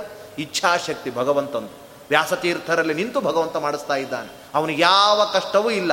ಹಾಗಾಗಿ ಅದು ಸ್ವಭಾವ ಒಂದು. ಅದಕ್ಕೋಸ್ಕರ ಅವನಿಗೆ ಸ್ವಭಾವ ಆದ್ದರಿಂದ ಅವನಿಗೆ ಯಾವ ತರಹದ ಪ್ರಮೇಯವೂ ಇಲ್ಲ, ಶ್ರಮವೂ ಇಲ್ಲ. ಅದಕ್ಕೊಂದು ದೃಷ್ಟಾಂತ ಕೊಡ್ತಾರೆ. ಅತಿಪ್ರಯಾಸ ಸಾಧ್ಯೇಶು ಫಲಮಾಕಾಂಕ್ಷತೆ ಜನ, ನತು ಅಯಾ ಅನಾಯಾಸ ಸಂಸಾಧ್ಯೆ ಅಂತಾರೆ. ಎಷ್ಟು ಚಂದ್ರಿಕಾಚಾರ್ಯರು ಲೌಕಿಕ ದೃಷ್ಟಾಂತವನ್ನು ಕೊಡ್ತಾರೆ ಅಂದರೆ, ಇಲ್ಲಿಂದ ಡೆಲ್ಲಿವರೆಗೂ ಕೂಡ ನಮ್ಮದು ವಿವಾಹ ಇದೆ, ಬರಬೇಕು ಅಂತ ಒತ್ತಾಯಪೂರ್ವಕವಾಗಿ ಬರಮಾಡಿಕೊಂಡ್ರು. ಅವರು ಹೋದರು. ವಿವಾಹ ಮುಗೀತು. ಬಂದಿದ್ದು ಬಹಳ ಖುಷಿ ಆಯಿತು ಅಂತ ತಾಂಬೂಲ ಅಂದರೆ ತಾಂಬೂಲವೇ, ಒಂದೇ ಒಂದು ಕವರು, ಒಂದು ಯಾವುದದು, ಅದೊಂದು ಕಾಯಿ ಕೊಟ್ಟು ತುಂಬ ಸಂತೋಷ ಆದಂದು ಕೊಟ್ಟರೆ ಇಸ್ಕೊಂಡ ವ್ಯಕ್ತಿಗಳು ಮನಸ್ಸಲ್ಲಿ ಹೇಗಿರಬಾರ್ದು. ಅಲ್ಲಿ ಡೆಲ್ಲಿ ಬಿಸಿಲಿಗಿಂತಲೂ ಇವರ ಒಳಗಡಿರುವ ತಾಪ ಜಾಸ್ತಿ ಆಗಿರ್ತದೆ ಅಷ್ಟೆ. ಯಾಕೆ? ಅತಿಪ್ರಯಾಸ ಸಾಧ್ಯೇಶು. ಅತ್ಯಂತ ಪ್ರಯಾಸ ಸಾಧ್ಯವಾಗಿರುವ ಕಾರ್ಯಗಳಲ್ಲಿ ಪ್ರಯೋಜನ ಬೇಕು ಅಂತ ಅಪೇಕ್ಷೆ ಪಡ್ತಾರೆ. ಆದರೆ ನತು ಅನಾಯಾಸ ಸಂಸಾಧ್ಯೆ. ಯಾವುದು ಅನಾಯಾಸ ಸಾಧ್ಯ? ಅಂಗುಲಿಗಳು ಅಲ್ಲಾಡಿಸುವಿಕೆ. ಇದಕ್ಕೇನಾದರೂ ಪ್ರಯೋಜನ ಉಂಟಾ? ಯಾವ ಥರದ ಪ್ರಯೋಜನ ಇಲ್ಲ. ಹಾಗಾದರೆ ಆಯಾಸ ಸಾಧ್ಯವಾದದರಲ್ಲಿ ವ್ಯಕ್ತಿಗಳು ಪ್ರಯಾಸವನ್ನು ಅಲ್ಲಿ ಅಲ್ಲಿ ಫಲದ ಅಪೇಕ್ಷೆಯನ್ನು ಪಡ್ತಾರೆ ಹೊರತು ಅನಾಯಾಸ ಸಾಧ್ಯವಾದದಲ್ಲಿ ಫಲದ ಅಪೇಕ್ಷೆ ಪಡೋಲ್ಲ. ಭಗವಂತನು ಸೃಷ್ಟಿ ಮಾಡುವುದು ಆಯಾಸದಿಂದವ? ಲೀಲಾ ಕೈವಲಂ, ಇಚ್ಛಾ ಮಾತ್ರ ಪ್ರಭೋ ಸೃಷ್ಟಿ ಹಾಗಾಗಿ ಅವನಿಗೆ ಯಾವ ಥರದ ಆಯಾಸ ಇಲ್ಲ. ಆಯಾಸ ಇಲ್ಲದೆ ಇರುವಾಗ ಪ್ರಯೋಜನ ಆಗಬೇಕು. ಹಾಗಾಗಿ ಪ್ರಯೋಜನ ಇಲ್ಲ ಅಂತ ನಮ್ಮ ನಾವು ಅನಲೈಸ್ ನಾವು ಅದನ್ನು ಚಿಂತನೆ ಮಾಡಲಿಕ್ಕೆ ಏನು ಬೇಕೋ ಅದನ್ನು ವ್ಯಾತೀರ್ಥ ಬಂದುಕೊಟ್ಟಿದ್ದಾರೆ. ಇನ್ನೊಂದು ಆಕ್ಷೇಪ ಮಾಡಿದ್ದಾರೆ. ಕಣ್ಣಿಗೆ ಕಾಣದೇ ಇರುವಂತಹ ಒಂದು ಅತೀಂದ್ರಿಯ ಶಕ್ತಿಯನ್ನು ಒಪ್ಪುವ ಅನಿವಾರ್ಯತೆ ಏನಿದೆ? ಎಲ್ಲ ಥರದ ಉಪಕರಣಗಳಿದೆ, ಕೆಲಸ ಆಗ್ತಾ ಇದೆ. ನಮ್ಮಲ್ಲಿ ಶಕ್ತಿ ಇದೆ, ಗಟ್ಟಿಮುಟ್ಟಾಗಿದ್ದೇವೆ, ನಾವು ಕೆಲಸ ಮಾಡ್ಕೊಂಡು ಹೋಗ್ತಾ ಇದ್ದೇವೆ. ಸೂರ್ಯ, ಚಂದ್ರ ಅವರು ಬರ್ತಾ ಇದ್ದಾರೆ. ಒಂದು ಅತೀಂದ್ರಿಯವಾದ ಒಂದು ಶಕ್ತಿ ಇದೆ ಅಂತ ಯಾಕೆ ಕಲ್ಪನೆ ಮಾಡಬೇಕು? ಅದು ಒಂದು ಭಾರ ಅದನ್ನು ತಲೆಯಲ್ಲಿಟ್ಕೊಂಡು ಗೌರವ. ಒಂದು ಗೌರವ ಇದೆ, ಒಂದು ಭಾರವೂ ಅಲ್ವಾ ಅದನ್ನು? ವೃಥಾ ಯಾಕೆ ಅದನ್ನು ಒಪ್ಪಬೇಕು ಸುಮ್ಮನೆ ಅಂತ ಹೇಳಿದರೆ, ಅದಕ್ಕೆ ಚಂದ್ರಿಕಾಚಾರ್ಯರು ಉತ್ತರ ಕೊಡ್ತಾರೆ. ಎಷ್ಟು ಒಂದು ಲೌಕಿಕ ದೃಷ್ಟಾಂತ ಕೊಡ್ತಾರೆ ಅಂದರೆ, ಗೌರವಂ ತನ್ನ ಭಾರಾಯ, ಯತ್ ಪ್ರಮಾಣಸ್ಯ ಸಮ್ಮತಂ, ನಹಿ ಭಾರಾಯ ಭವತಿ ಕಾಂಕ್ಷಿತಂ ಕಾಂಚನಾಧಿಕಂ. ಯಾವುದು ಪ್ರಮಾಣ ಪ್ರಮಿತವಾಗಿದೆಯೋ ಅದು ಗೌರವ ಆಗೋಲ್ಲ ಅಂತ ಪ್ರಮಾಣದಿಂದ ಸಿದ್ಧವಾಗಿರುವಂಥದ್ದನ್ನು ಒಪ್ಪಲಿಕ್ಕೆ ಗೌರವ ಇಲ್ಲ. ಐವತ್ತು ಜನ ಕೂತಿರುವಂತಹ ಈ ಪುರಾಣದ ಸಭೆಯಲ್ಲಿ ಐವತ್ತು ಜನ ಅಂತ ಕಲ್ಪನೆ ಮಾಡಿದರೆ ಗೌರವ ಬರ್ತದೆ ಅಂತ ಐದೇ ಜನ ಅಂದರೆ ಸುಮ್ಮನೆ ಇರ್ತೀರಾ? ಏನು ಇಷ್ಟು ಐವತ್ತು ಜನ ಇರುವಾಗ ಐದು ಜನ ಇಲ್ಲ, ಯಾಕೆ? ಐವತ್ತು ಜನ ಅಂದರೆ ಜಾಸ್ತಿ ಇಟ್ಕೊಳ್ಬೇಕಾಗತ್ತೆ. ಗೌರವ ಲಾಘವಕ್ಕೋಸ್ಕರ ಐದೇ ಅಂತ ಒಪ್ಪಲಿಕ್ಕಾಗುತ್ತಾ ಇಲ್ಲ. ಯಾಕೆ? ಪ್ರಮಾಣ ಸಂಹಿತಂ, ಪ್ರಮಾಣ ನಿರ್ಣಿತವಾಗಿದೆ. ಪ್ರತ್ಯಕ್ಷ ಪ್ರಮಾಣದಿಂದ ಐವತ್ತು ಜನರು ಇರುವಾಗ ಅದನ್ನು ಐದು ಅಂತ ಹೇಳುವಂಥದ್ದು ಭಾರ ಅಲ್ಲ. ಹಾಗಾದರೆ ಯಾವುದು ಪ್ರಮಾಣ ಪ್ರಮಿತವೋ ಅದನ್ನು ಒಪ್ಪುವುದರಿಂದ ಗೌರವ ಇಲ್ಲ. ಅದಕ್ಕೆ ದೃಷ್ಟಾಂತ ಕಾಂಕ್ಷಿತಂ ಕಾಂಚನಾದಿಕಂ ಮನೆಯಲ್ಲಿ ಬಟ್ಟೆ ಬರಿ ಜಾಸ್ತಿ ಆಗ್ಬೋದು. ಪಾತ್ರೆ ಸಾಮಾನುಗಳು ಜಾಸ್ತಿ ಆಗ್ಬೋದು. ಅಪ್ಪ, ಸಾಕೋ ಸಾಕು, ಬೇರೆಯವರು ಕೊಟ್ಬಿಡೋಣ ಅನ್ಸ್ಬೋದು. ಯಾರಾದರೂ ನಮ್ಮ ಮನೇಲಿ ದುಡ್ಡು ಜಾಸ್ತಿ ಆಗಿದೆ, ಪಾತ್ರೆ, ಬಂಗಾರದ ಪಾತ್ರೆ, ಬೆಳ್ಳಿ ಪಾತ್ರೆ ಜಾಸ್ತಿ ಆಗಿದೆ, ಇಟ್ಕೊಳ್ಳಿಕ್ಕೆ ಜಾಗ ಇಲ್ಲ ಅಂತ ಏನಾದರೂ ಅಂತಾರ? ಒಂದು ಟ್ರೆಜರಿಯಲ್ಲಿ ಒಂದು ಬೀರುವದಲ್ಲಿ ಬಟ್ಟೆ ಬರಿಗಳನ್ನು ಇಡ್ಲಿಕ್ಕಿರದೇ ಇರ್ಬೋದು. ಅದಕ್ಕೋಸ್ಕರ ಬೇರೆ ಯಾವುದೋ ಥರದ ರ್ಯಾಕ್ ಹೊಡಿಸ್ಬೋದು. ಆದರೆ ಯಾರು ಕೂಡ ದುಡ್ಡು, ಧನಕ, ಘನಕಗಳನ್ನು ಇಡ್ಲಿಕ್ಕೆ ಜಾಗ ಇಲ್ಲ ಅಂತ ಮಾತಾಡೋಲ್ಲ. ಯಾಕೆ? ಕಾಂಕ್ಷಿತಂ ಕಾಂಚನಾಧಿಕಂ. ಅದು ನಮಗೆ ಅತ್ಯಂತ ಕಾಂಕ್ಷಿತ ಅದಕ್ಕೆ ಯಾವ ಜಾಗ ಇಲ್ಲದೆ ಇದ್ರೂ ಕೂಡ ಬೇರೆದನ್ನು ಬದಿ ಮಾಡಿ ಅದನ್ನು ನಾವು ಇಡ್ತೇವೆ. ಯಾಕೆಂದ್ರೆ ಅತ್ಯಂತ ಪ್ರಿಯವಾಗಿರುವಂಥದ್ದು ನಮಗದಾಗಿದೆ. ಹಾಗಾಗಿ ಯಾವುದು ಕಾಂಕ್ಷಿತವೋ, ಯಾವುದು ಪ್ರಮಾಣ ಪ್ರಮಿತವೋ, ಅದನ್ನು ಒಪ್ಪುವುದರಿಂದ ಭಾರ ಇಲ್ಲ, ಅದನ್ನು ಒಪ್ಪುವುದರಿಂದ ಗೌರವ ಇಲ್ಲ. ಹಾಗಾಗಿ ಭಗವಂತನು ಅಭಿಲಷಿತವಾಗಿರುವಂತಹ ಶಾಸ್ತ್ರಸಮ್ಮತವಾಗಿರುವ ಭಗವಂತನಿಗೆ ಇಂತಹ ಸೃಷ್ಟಿಯನ್ನು ಮಾಡುವುದರಿಂದ ಕ್ಲೇಶ ಇಲ್ಲ. ಅಷ್ಟೇ ಎಲ್ಲ, ಪ್ರಮಾಣಗಳೆಲ್ಲವೂ ಭಗವಂತ ಇದ್ದಾನೆ ಅಂತ ನೋಡಿದ್ದೇವೆ ನಾವು. ಮೊದಲನೇ ದಿನ ಶ್ರೀಮನ್ ಮಧ್ವಮತೆ ಹರಿಪ್ಪರ ತರಹ ಅಂತ ಅನೇಕ ಸೃಷ್ಟಿ ಸ್ಮೃತಿಗಳನ್ನು ಮೂಡ ಹೇಳುವ ಮೂಲಕ ಭಗವಂತ ಇದ್ದಾನೆ ಅಂತ ಪ್ರಮಾಣ ಪ್ರಮಿತವಾಗಿದೆ. ಪ್ರಮಾಣ ಪ್ರಮಿತವಾದದ್ದನ್ನು ಒಪ್ಪುವುದರಿಂದ ಗೌರವ ಉಂಟಾ? ಭಾರ ಇದೆಯಾ? ಅದು ಹೇಗೆ ಇಲ್ಲವೋ ಅದೇ ರೀತಿ ಭಗವಂತನ ಅಸ್ತಿತ್ವವನ್ನು ನಾವು ಅದನ್ನು ನೋಡಿಕೊಂಡ್ರೆ ಸಾಕು. ನಮ್ಮ ದೇಹದ ರಚನೆ ನೋಡಿದರೆ ಸಾಕು. ಭಗವಂತ ಇದ್ದಾನೆ ಅಂತ ನಮ್ಗೆ ಗೊತ್ತಾಗ್ತದೆ. ಬ್ರಹ್ಮಾಂಡ ನೋಡಬೇಡಿ. ಪಿಂಡಾಂಡದಲ್ಲೇ ಭಗವಂತನನ್ನು ಕಾಣಬಹುದು. ಅಷ್ಟು ದಿನದಲ್ಲಿ ಚಿಕ್ಕದಾಗಿರುವ ಮಗು ಏಳೆಂಟು ತಿಂಗಳುಗಳ ಕಾಲ ಒಳಗಡೆ ತಾನು ಕತ್ತಲಿನಲ್ಲಿ ನೀರು ತುಂಬಿಕೊಂಡು ಕೈಯನ್ನು ಮಡಿಚಿ ಈ ರೀತಿ ವಾಸವಾಗ್ತಾ ಇದೆ ಅಂದರೆ ದೊಡ್ಡವರಾದ ನಮಗೇನಾದರೂ ಒಂದು ಹದಿನೈದು ದಿನ ಕಷ್ಟ ಕೊಟ್ಟರೆ ಇರೋಲ್ಲ ನಾವು. ಅದೇ ಕಷ್ಟವನ್ನು ನಮಗೆ ಹದಿನೈದು ದಿನದಲ್ಲಿ ಕೊಡ್ರಿ ನೋಡೋಣ. ಹದಿನೈದು ದಿನ ಯಾಕೆ? ಒಂದು, ಎರಡು ದಿನ ಕೊಟ್ಟರು ಇರೋಲ್ಲ ಅಂತಹ ರೀತಿಯಲ್ಲಿ ನಾವು ಒಳಗಡೆ ಇದ್ದಾಗ ನಾವು ಬದುಕಿದ್ದೇವೆ ಅಂದರೆ ಹೇಗರ್ಥ ಸರಕ್ಷಿತ ರಕ್ಷತಿ ಯೋಹಿ ಗರ್ಭೆ. ಇದರ ಚಿಂತನೆ ಮಾಡಿದರೆ ಸಾಕು ನಾವು ಭಗವಂತ ಇದ್ದಾನಂತೆ ಗೊತ್ತಾಗ್ತಾ ಇದೆ. ಹಾಗಾಗಿ ಇಷ್ಟು ಪ್ರಮಾಣ ಪ್ರಮಿತವಾಗಿರುವ ಭಗವಂತನನ್ನು ನಾವು ಒಪ್ಪುವುದು ಭಾರ ಅಲ್ಲ ಅಂತ ತಿಳಿಸ್ತಾ ಇದ್ದಾರೆ. ಇನ್ನೊಂದು ಅರ್ಥವನ್ನು ಹೇಳಿ ಇವತ್ತಿನ ಉಪನ್ಯಾಸವನ್ನು ಮುಗಿಸ್ತಾ ಇದ್ದೇನೆ. ಇನ್ನೊಂದು ಆಕ್ಷೇಪ ಮಾಡಿದ್ದಾರೆ. ನದಿಗಳಿಗೆ ಸಮುದ್ರಗಳು, ಸಮುದ್ರಗಳಲ್ಲಿ ನದಿಗಳು ಸೇರುವ ಮೂಲಕ ಹೇಗೆ ಎಲ್ಲವೂ ಕೂಡ ಒಂದಾಗ್ಬಿಡ್ತದೋ, ಹಾಗೆ ನಾವೆಲ್ಲ ಭಗವಂತನ ಸೇರುವ ಮೂಲಕ ನಾವೆಲ್ಲ ಭಗವಂತ ಆಗಿಬಿಡ್ತೇವೆ ನಾವು ಒಂದಾಗ್ತೇವೆ ಅಂತ ಹೇಳಿದ್ದಾರೆ. ಅದನ್ನು ವ್ಯಾಸತೀರ್ಥರು ಸಮುದ್ರಗಳಲ್ಲಿ ಸೇರಿದ ನದಿ ಒಂದಾಯಿತು ಎಂಬುದೇ ಅದೇ ಅವ್ಯಾವಹಾರಿಕ ಅಂತ ಹೇಳ್ತಾ ಇದ್ದಾರೆ.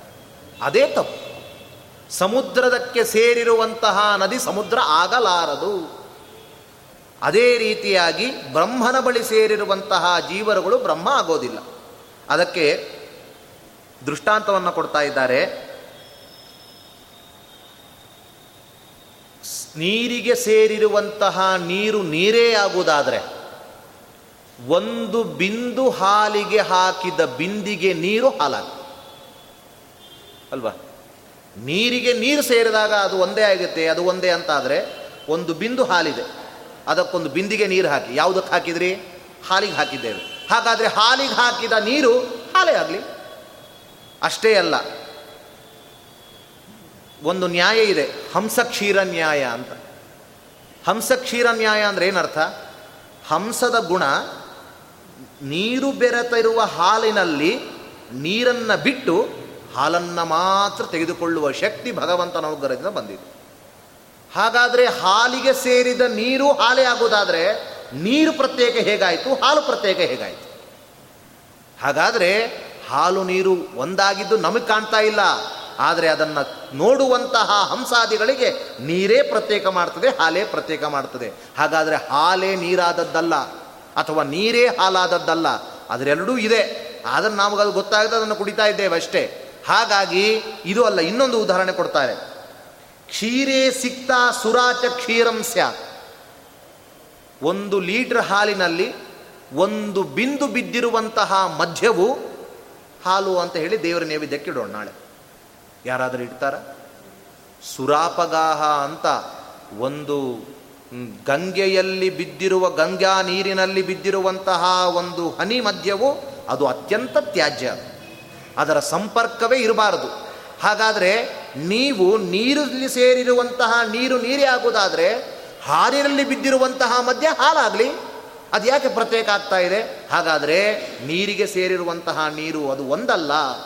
ಹಾಗಾದರೆ ನಾವು ದಿನನಿತ್ಯ ಹೇಳ್ತೇವಲ್ಲ, ಆಕಾಶಾತ್ಪತಿತಂ ತೋಯಂ ಯಥಾ ಗಚ್ಚತಿ ಸಾಗರಂ ಸರ್ವದೇವ ನಮಸ್ಕಾರ ಕೇಶವಂ ಪ್ರತಿಗಚ್ಚತಿ. ಯಾವ ರೀತಿಯಾಗಿ ಮೋಡದಿಂದ ಬಿದ್ದಿರುವಂತಹ ನೀರು ಸಾಗರವನ್ನು ಸೇರ್ತದೋ, ನಾವು ಸ್ಕಂದ ಗಣಪತಿ ದುರ್ಗೆ ಯಾರಿಗೇ ಮಾಡಿದ ನಮಸ್ಕಾರವು ಅಂತರ್ಯಾಮಿಯಾದ ಭಗವಂತನನ್ನೇ ಸೇರ್ತದೆ ಅಂತ ಉಂಟಲ್ಲ ಅಂದರೆ, ಅಲ್ಲಿ ಯಥಾ ಗಚ್ಚತಿ ಅಂತ ಹೇಳಿದ್ರಷ್ಟೇ.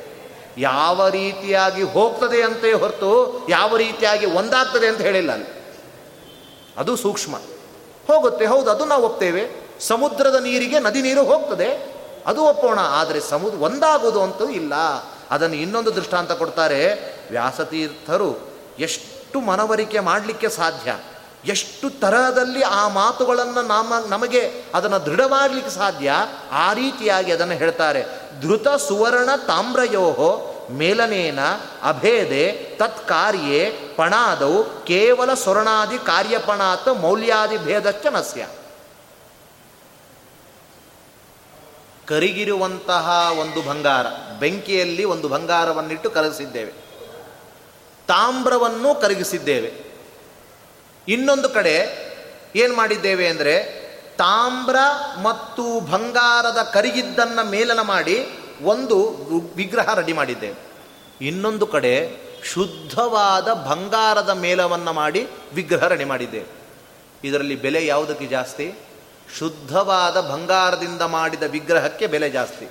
ಅದು ಪಂಚಲೋಹ ಆಯಿತು ತಾಮ್ರ, ಕಂಚು, ನಾನಾ ತರಹದ ಬೆಳ್ಳಿಗಳು ಸೇರಿ ಮಾಡಿರುವಂತಹ ಒಂದು ವಿಗ್ರಹ, ಅದು ಕೇವಲ ಸ್ವಲ್ಪ ಮೌಲ್ಯ ಕಮ್ಮಿ. ಹಾಗಾದರೆ ಸುವರ್ಣಕ್ಕೆ ಸೇರಿರುವಂತಹ ತಾಮ್ರವು ಸುವರ್ಣ ಆಗಲಿ ಅದರಲ್ಲಿ ಯಾವ ತರಹದ ಒಂದು ಮೌಲ್ಯದಲ್ಲಿ ವ್ಯತ್ಯಾಸ ಬರದೇ ಹೋಗಬೇಕಾದೀತು ಅಂತ ಹೇಳ್ತಾ ಇದ್ದಾರೆ. ಆದರೆ ಇವತ್ತು ಮೌಲ್ಯದಲ್ಲಿ ವ್ಯತ್ಯಾಸ ಇದೆಯೋ ಇಲ್ಲೋ, ಅದು ಪಂಚಲೋಹದ ಒಂದು ವಿಗ್ರಹ. ಇದು ಶುದ್ಧವಾಗಿರುವ ಬಂಗಾರದ ವಿಗ್ರಹ. ಇದು ಐವತ್ತು ಸಾವಿರ, ಅದು ಐದು ಸಾವಿರ. ಇದು ಯಾಕೆ ಭೇದ ಬರ್ತಾ ಇದೆ? ಹಾಗಾಗಿ ಒಂದರಲ್ಲಿ ಸೇರಿರುವಂಥದ್ದು ಒಂದು ಆಗಲಿಕ್ಕೆ ಸಾಧ್ಯ ಇಲ್ಲ. ಹಾಗಾಗಿ ಎಲ್ಲರೂ ಕೂಡ ಭಗವಂತನಲ್ಲಿ ಸೇರ್ತೇವೆ ಅಂದರೆ ಭಗವಂತನ ಸಾ, ನಾ ಮೊನ್ನೆ ಹೇಳಿದಂತೆ ಸಾಲೋಕ್ಯ, ಸಾರೂಪ್ಯ, ಸಾಯುಜ್ಯ, ಸಾಮೀಪ್ಯಾದಿಗಳ ಒಂದು ಮೋಕ್ಷವನ್ನು ಹೊಂದುತ್ತೇವೆ ಎಂಬುದಾಗಿ ಅರ್ಥ. ಈ ರೀತಿಯಾಗಿ ಅನೇಕ ತರಹದ ಚಿಂತನೆಗಳನ್ನು ನಮ್ಮ ವ್ಯಾಸತೀರ್ಥರು ಎಲ್ಲ ತರಹದ ಜಿಜ್ಞಾಸು ವೃಂದಕ್ಕೆ ಅದನ್ನು ಮನವರಿಕೆಗೋಸ್ಕರ ಹೇಳಿದ್ದಾರೆ. ಒಂದು ವ್ಯಾಸತೀರ್ಥರು ಒಂದು ಕೀರ್ತನೆಯನ್ನು ಮಾಡುವಾಗ ಸಂಖ್ಯಾಶಾಸ್ತ್ರದ ಒಂದು ಕೀರ್ತನೆಯನ್ನು ಮಾಡಿದ್ದಾರೆ. ಆರು ನಿನಗರಧಿಕ ದಾರುಣಿಯೊಳಗೆ ಸಾರಶಾಸ್ತ್ರವ ನೊರೆದ ಸರ್ವಜ್ಞ ಮುನಿರಾಯ ಅಂತ ಮಧ್ವಾಚಾರ್ಯರನ್ನು ಸ್ತೋತ್ರ ಮಾಡುವಂತಹ ಒಂದು ಕೀರ್ತನೆ. ಅಲ್ಲಿ ಆರೊಂದು ವೈರಿಗಳ ತರಿದು ವೈಷ್ಣವರಿಗೆ, ಆರೆರಡು ಊರ್ಧ್ವ ಪುಂಡ್ರಗಳ ಧಿಡಿಸಿ ಆರೊಂದು ವೈರಿಗಳ ತರಿದು ವೈಷ್ಣವರಿಗೆ, ಯಾರು ವಿಷ್ಣು ಭಕ್ತರಿದ್ದಾರೆ, ಭಗವಂತನ ಆರಾಧನೆಯನ್ನು ಮಾಡ್ತಾ ಇದ್ದಾರೆ, ಅವರಿಗೆ ಆರರ ಗುಂಪಿರುವಂತಹ ಏನು ಒಂದು ಅರಿಷಡ್ ವರ್ಗಗಳಿದೆ, ಅದನ್ನು ಪರಿಹಾರ ಮಾಡ್ತಾ ಇದ್ದಾರೆ ನಮ್ಮ ಮಧ್ವಾಚಾರ್ಯರು. ಆರೆರಡು ಊರ್ಧ್ವ ಪುಂಡ್ರಗಳ ಧರಿಸಿ, ನಮ್ಮ ಆ ಒಂದು ಆಚಾರ್ಯರು ಮಾಡಿರುವಂತಹ ಶಾಸ್ತ್ರದಲ್ಲಿ ಊರ್ಧ್ವಪುಂಡದ ಬಗ್ಗೆ. ಅಂತಹ ಊರ್ಧ್ವಪುಂಡ್ರಗಳು ಎಷ್ಟು? ಹನ್ನೆರಡು. ಹಾಗಾಗಿ ಆರೆರಡು ಎಂಬುವಂತಹ ಊರ್ಧ್ವಪುಂಡ್ರಗಳ ಇಡಿಸಬೇಕು, ಅದನ್ನು ಹಚ್ಚಿಕೊಳ್ಳಬೇಕು ಎಂಬುದರ ಮಹಿಮೆಯನ್ನು ಸಾರಿದ್ದಾರೆ. ಆರು ಮೂರರ ಮೇಲೆ ಮೂರಧಿಕ ಕುಮತಗಳ ಆರ ಆರು ಮೂರು. ಆರು ಮೂರು ಮಾಡಿದರೆ ಹದಿನೆಂಟು. ಆಮೇಲೆ ಮೇಲಧಿಕ. ಅದರ ಮೇಲೆ ಮೂರು, ಇಪ್ಪತ್ತೊಂದು.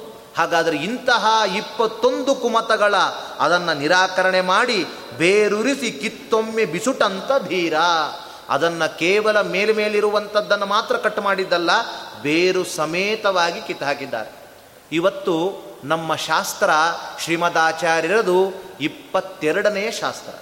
ಏಕವಿಂಶತಿ ಕುಭಾಷ್ಯ ದೂಷಕಂ ಬ್ರಹ್ಮ ಸೂತ್ರಗಣ ಭಾಷ್ಯ ಅದ್ಭುತಂ ಅಂತಾರೆ ಪಂಡಿತಾಚಾರ್ಯ. ಇಪ್ಪತ್ತೊಂದನ್ನು ನಿರಾಕರಣೆ ಮಾಡಿ ಇಪ್ಪತ್ತೆರಡರ ಶಾಸ್ತ್ರ ನಮ್ಮದು ಯಾಕದು ಅಂದರೆ ಇಪ್ಪತ್ತು, ಇಪ್ಪತ್ತೊಂದು, ಇಪ್ಪತ್ತೆರಡು ಅಂತ ಸಂಖ್ಯೆ ಮಾಡ್ಕೊಳ್ಬೇಕಂತ. ಇಪ್ಪತ್ತರ ಸಿದ್ಧಾಂತ ಏನು ಅಂದರೆ ಎರಡು ಸೊನ್ನೆ. ಅಂದರೆ ಏನರ್ಥ? ಏನು ಇಲ್ಲ ಅಂತ ಹೇಳುವಂಥದ್ದು. ಎರಡೂ ಕೂಡ ಸೊನ್ನೆಯೇ, ಏನೂ ಇಲ್ಲ. ವಿಶ್ವಂ ಮಿಥ್ಯಾ ಅಂತ ಹೇಳುವ ಸಿದ್ಧಾಂತ. ನಂತರ ಬಂದದ್ದು ವಿಶಿಷ್ಟಾದ್ವೈತಿಗಳು. ಅದು ಇಪ್ಪತ್ತೊಂದು, ಎರಡು ಇದೆ. ಮೇಲೆ ಒಂದೇ. ಬೇರೆ ಯಾವ ಬೇರೆ ಬೇರೆ ಇಲ್ಲ ಅಂತ. ನಮ್ಮದು ಎರಡು ಎರಡು. ಎಲ್ಲ ಕಡೆ ಪಂಚ ಜಗ ಪಂಚಭೇದವು ನಿತ್ಯ ಶ್ರೀ ಗೋವಿಂದನ ಸತ್ಯ ಜಗಕ್ಕಿದು ಪಂಚಭೇದವು ಇದನ್ನು ತಿಳಿಸಿಕೊಟ್ಟಿದ್ದಾರೆ. ಹಾಗಾಗಿ ಆರು ಮೂರರ ಮೇಲೆ ಮೂರಧಿಕ ಕುಮತಗಳ ಅಂತಹ ಬೇರುರಿಸಿ ಅದನ್ನು ಕಿತ್ತು ಹಾಕಿದ್ದಾರೆ. ಆರು ನಾಲ್ಕು ತತ್ವಾಭಿಮಾನಿಗಳಿ ತತ್ವಾಭಿಮಾನಿ ಗಳಿಗೊಡೆಯ ಮಾರುತನ ಮೂರನೆಯ ಅವತಾರನೇ. ಆರು ನಾಲ್ಕು ತತ್ವಾಭಿಮಾನಿಗಳು. ಬ್ರಹ್ಮದೇವರು ಆದಿಯಲ್ಲಿ ಸೃಷ್ಟಿ ಮಾಡಿದ ಇಪ್ಪತ್ನಾಲ್ಕು ತತ್ವಗಳಿಗೆ ಅಭಿಮಾನಿಗಳಾಗಿದ್ದಾರೆ. ಮತ್ತು ಆರೈದು ಮೇಲೆರಡು ಅಧಿಕ ಲಕ್ಷಣವುಳ್ಳ, ಆರೈದು ಮೇಲೆ ಮೂರೆರಡು ಅಂದರೆ ಮೂವತ್ತು, ಅದರ ಮೇಲೆ ಎರಡು, ಮೂವತ್ತೆರಡು ಸಲ್ಲಕ್ಷಣೋಪೇತರಾಗಿದ್ದಾರೆ. ಯಾರಿಗೂ ಮೂವತ್ತೆರಡು ಸಲ್ಲಕ್ಷಣಗಳಿಲ್ಲ. ವಿಂಶತ್ಯ ಏಕ, ವಿಂಶತ್ಯಧಿಕೋ ನ್ಯೂನಃ ಅಂತ. ಅಬ್ಬಬ್ಬ ಅಂದರೂ ಇಪ್ಪತ್ತೇ ಇಪ್ಪತ್ತು ಬರುವಂಥದ್ದಕ್ಕೆ ಸಾಧ್ಯ. ಅದರ ಮೇಲೆ ಯಾರಿಗೂ ಇಲ್ಲ. ಇನ್ನು ಅದರ ಕೆಳಗೆಳೆಗೆ ಬರ್ತಾ ಬರ್ತಾ ತಾರತಮ್ಯದಿಂದ ಕೆಳಗೆ ಬರ್ತಾ ಬರ್ತಾ ನಮ್ಮಲ್ಲಿ ಅವಗುಣಗಳು ಜಾಸ್ತಿ ಆಗ್ತಾ ಹೋಗ್ತದಷ್ಟೆ. ಹಾಗಾಗಿ ಇಂತಹ ಮೂವತ್ತೆರಡು ಲಕ್ಷಣಗಳು ಪರಶುಕ್ಲರೆನಿಸಿರುವಂತಹ ಮುಖ್ಯ ಪ್ರಾಣನಲ್ಲಿ ಶ್ರೀಮದ್ ಆಚಾರ್ಯರಿರುವಂಥದ್ದು ಮೂರುತಿಯಲ್ಲೊಪ್ಪುತಿಹ ಮುನಿವರೇಣ್ಯ ಅಂತಹ ನೀನು ಆಗಿದ್ದೀಯ? ಮತ್ತು ಆರಾರು ಮೇಲೊಂದು ಅಧಿಕ ಲೆಕ್ಕದ ಗ್ರಂಥ. ಅಂತಹ ಗ್ರಂಥಗಳು ಆರಾರು ಮೇಲೊಂದು ಅಧಿಕ. ಮೂವತ್ತಾರು ರೀತಿಯ ಒಂದು, ಮೂವತ್ತಾರು ಪ್ಲಸ್ ಒಂದು ಒಂದು ಅಂತ ಹೇಳಿದ್ದಾರೆ.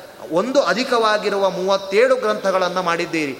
ಆದರೆ ನಮ್ಮ ರಾಯರು ಹೇಳುವಂತೆ ಶ್ರೀಮದಾಚಾರ್ಯರ ಕೇವಲ ಮೂವತ್ತೇಳು ಗ್ರಂಥ ಅಲ್ಲ, ಅದರಲ್ಲಿರುವಂತಹ ಪ್ರತ್ಯಕ್ಷರಂ ಪ್ರತಿಪದವೂ ಗ್ರಂಥ ಅಂತ. ಕೇವಲ ಆಚಾರ್ಯರ ವಾಕ್ಯ ಅಲ್ಲ, ಕೇವಲ ಆಚಾರ್ಯರ ಶಬ್ದ ಅಲ್ಲ, ಆಚಾರ್ಯರ ಒಂದೊಂದು ಅಕ್ಷರವೂ ನನಗೆ ಗ್ರಂಥದಷ್ಟು ಭಾಸಮಾನವಾಗ್ತಾ ಇದೆ ಅಂತ ಹೇಳಿದರು. ಈ ರೀತಿ ಅನೇಕ ವರ್ಣನೆಯನ್ನು ಮಾಡಿದ್ದಾರೆ. ಹೀಗೆ ಅನೇಕ ರೀತಿಯ ಶಾಸ್ತ್ರಗಳನ್ನು ಜಿಜ್ಞಾಸ ವರ್ಗಕ್ಕೆ ಕೊಟ್ಟು ಅನೇಕ ಮಹ ಮಹದುಪಕಾರವನ್ನು ಮಾಡಿದ್ದಾರೆ. ಈ ರೀತಿ ಏನು ಮೂರು, ನಾಲ್ಕು ದಿನಗಳ ಕಾಲ ಭಗವಂತನ ಸನ್ನಿಧಾನದಲ್ಲಿ, ವೆಂಕಪ್ಪನ ಸನ್ನಿಧಾನದಲ್ಲಿ ವ್ಯಾಸತೀರ್ಥರು ವೆಂಕಪ್ಪನ ಪೂಜೆಯನ್ನು ಹನ್ನೆರಡು ವರ್ಷಗಳ ಕಾಲ ಮಾಡಿರುವಂತಹ ಮಹನೀಯರು, ಅಂಥವರ ಸನ್ನಿಧಾನದಲ್ಲಿ ಏನು ಎರಡು ಮಾತುಗಳನ್ನು ಆಡಿದ್ದೇನೆ ಅದೆಲ್ಲ ಗುರುಗಳ ಅನುಗ್ರಹದಿಂದ, ನಮ್ಮ ವಿಶ್ವೇಶತೀರ್ಥರ, ವಿದ್ಯಾಶ್ರೀ ಶತಿಪಾದಂಗಳವರ ಅನುಗ್ರಹದಿಂದ ನಾನು ಹೇಳಲಿಕ್ಕಾಗಿದೆ ಅಂತ ಹೇಳ್ತಾ ಎಲ್ಲ ನೆರೆದಿರುವಂತಹ ಭಕ್ತಜನರು, ಇದು ಅನೇಕ ಅರ್ಥ ಆಗದೇ ಇರುವ ಕಥೆಗಳಂತೆ ಅಲ್ಲದೇ ಇದ್ದರೂ ಕೂಡ ಇದು ವ್ಯಾಸತೀರ್ಥರ ಗ್ರಂಥ ಎಂಬುವ ಭಕ್ತಿಭಾವದಿಂದ ಬಂದು ಅದನ್ನು ಶ್ರವಣ ಮಾಡಿದ್ದೀರಿ. ನಮ್ಮ ಗುರುಗಳು ಗುರುಗಳಿಗೂ ಬಂದು ಬಂದು ಇಲ್ಲಿ ಉಪನ್ಯಾಸ ಮಾಡಿದ್ದಾರೆ. ಅದೆಲ್ಲ ಕೇಳಿರ್ತೀರಿ. ನಾನು ಕೇವಲ ಒಂದು ರಿವಿಷನ್ ಮಾಡುವಂತಹ ಕೆಲಸ ಮಾತ್ರ ನಾನು ಮಾಡಿದ್ದೀನಿ. ಅದರ ಹೆಚ್ಚಿನ ಏನನ್ನು ನಾನು ಹೇಳಿಲ್ಲ ಅಂತ ಹೇಳ್ತಾ ಎರಡು ಮಾತುಗಳನ್ನು ಅಸ್ಮದ್ ಗುರುವಂತರ್ಗತ ಭಾರತೀಯರನ ಮುಖ್ಯ ಪ್ರಾಣಾಂತರ್ಗತನಾದ ಮಾಸನಿಯಾಮಕ ವಿಷ್ಣುವಿಗೆ ಇದನ್ನು ಅರ್ಪಣೆ ಮಾಡ್ತಾ ಇದ್ದೇನೆ. ಶ್ರೀಕೃಷ್ಣ ಅರ್ಪಣ ವಸ್ತು. ಕಾಯೇನ ವಾಚ ಮನಸೇಂದ್ರಿರುವ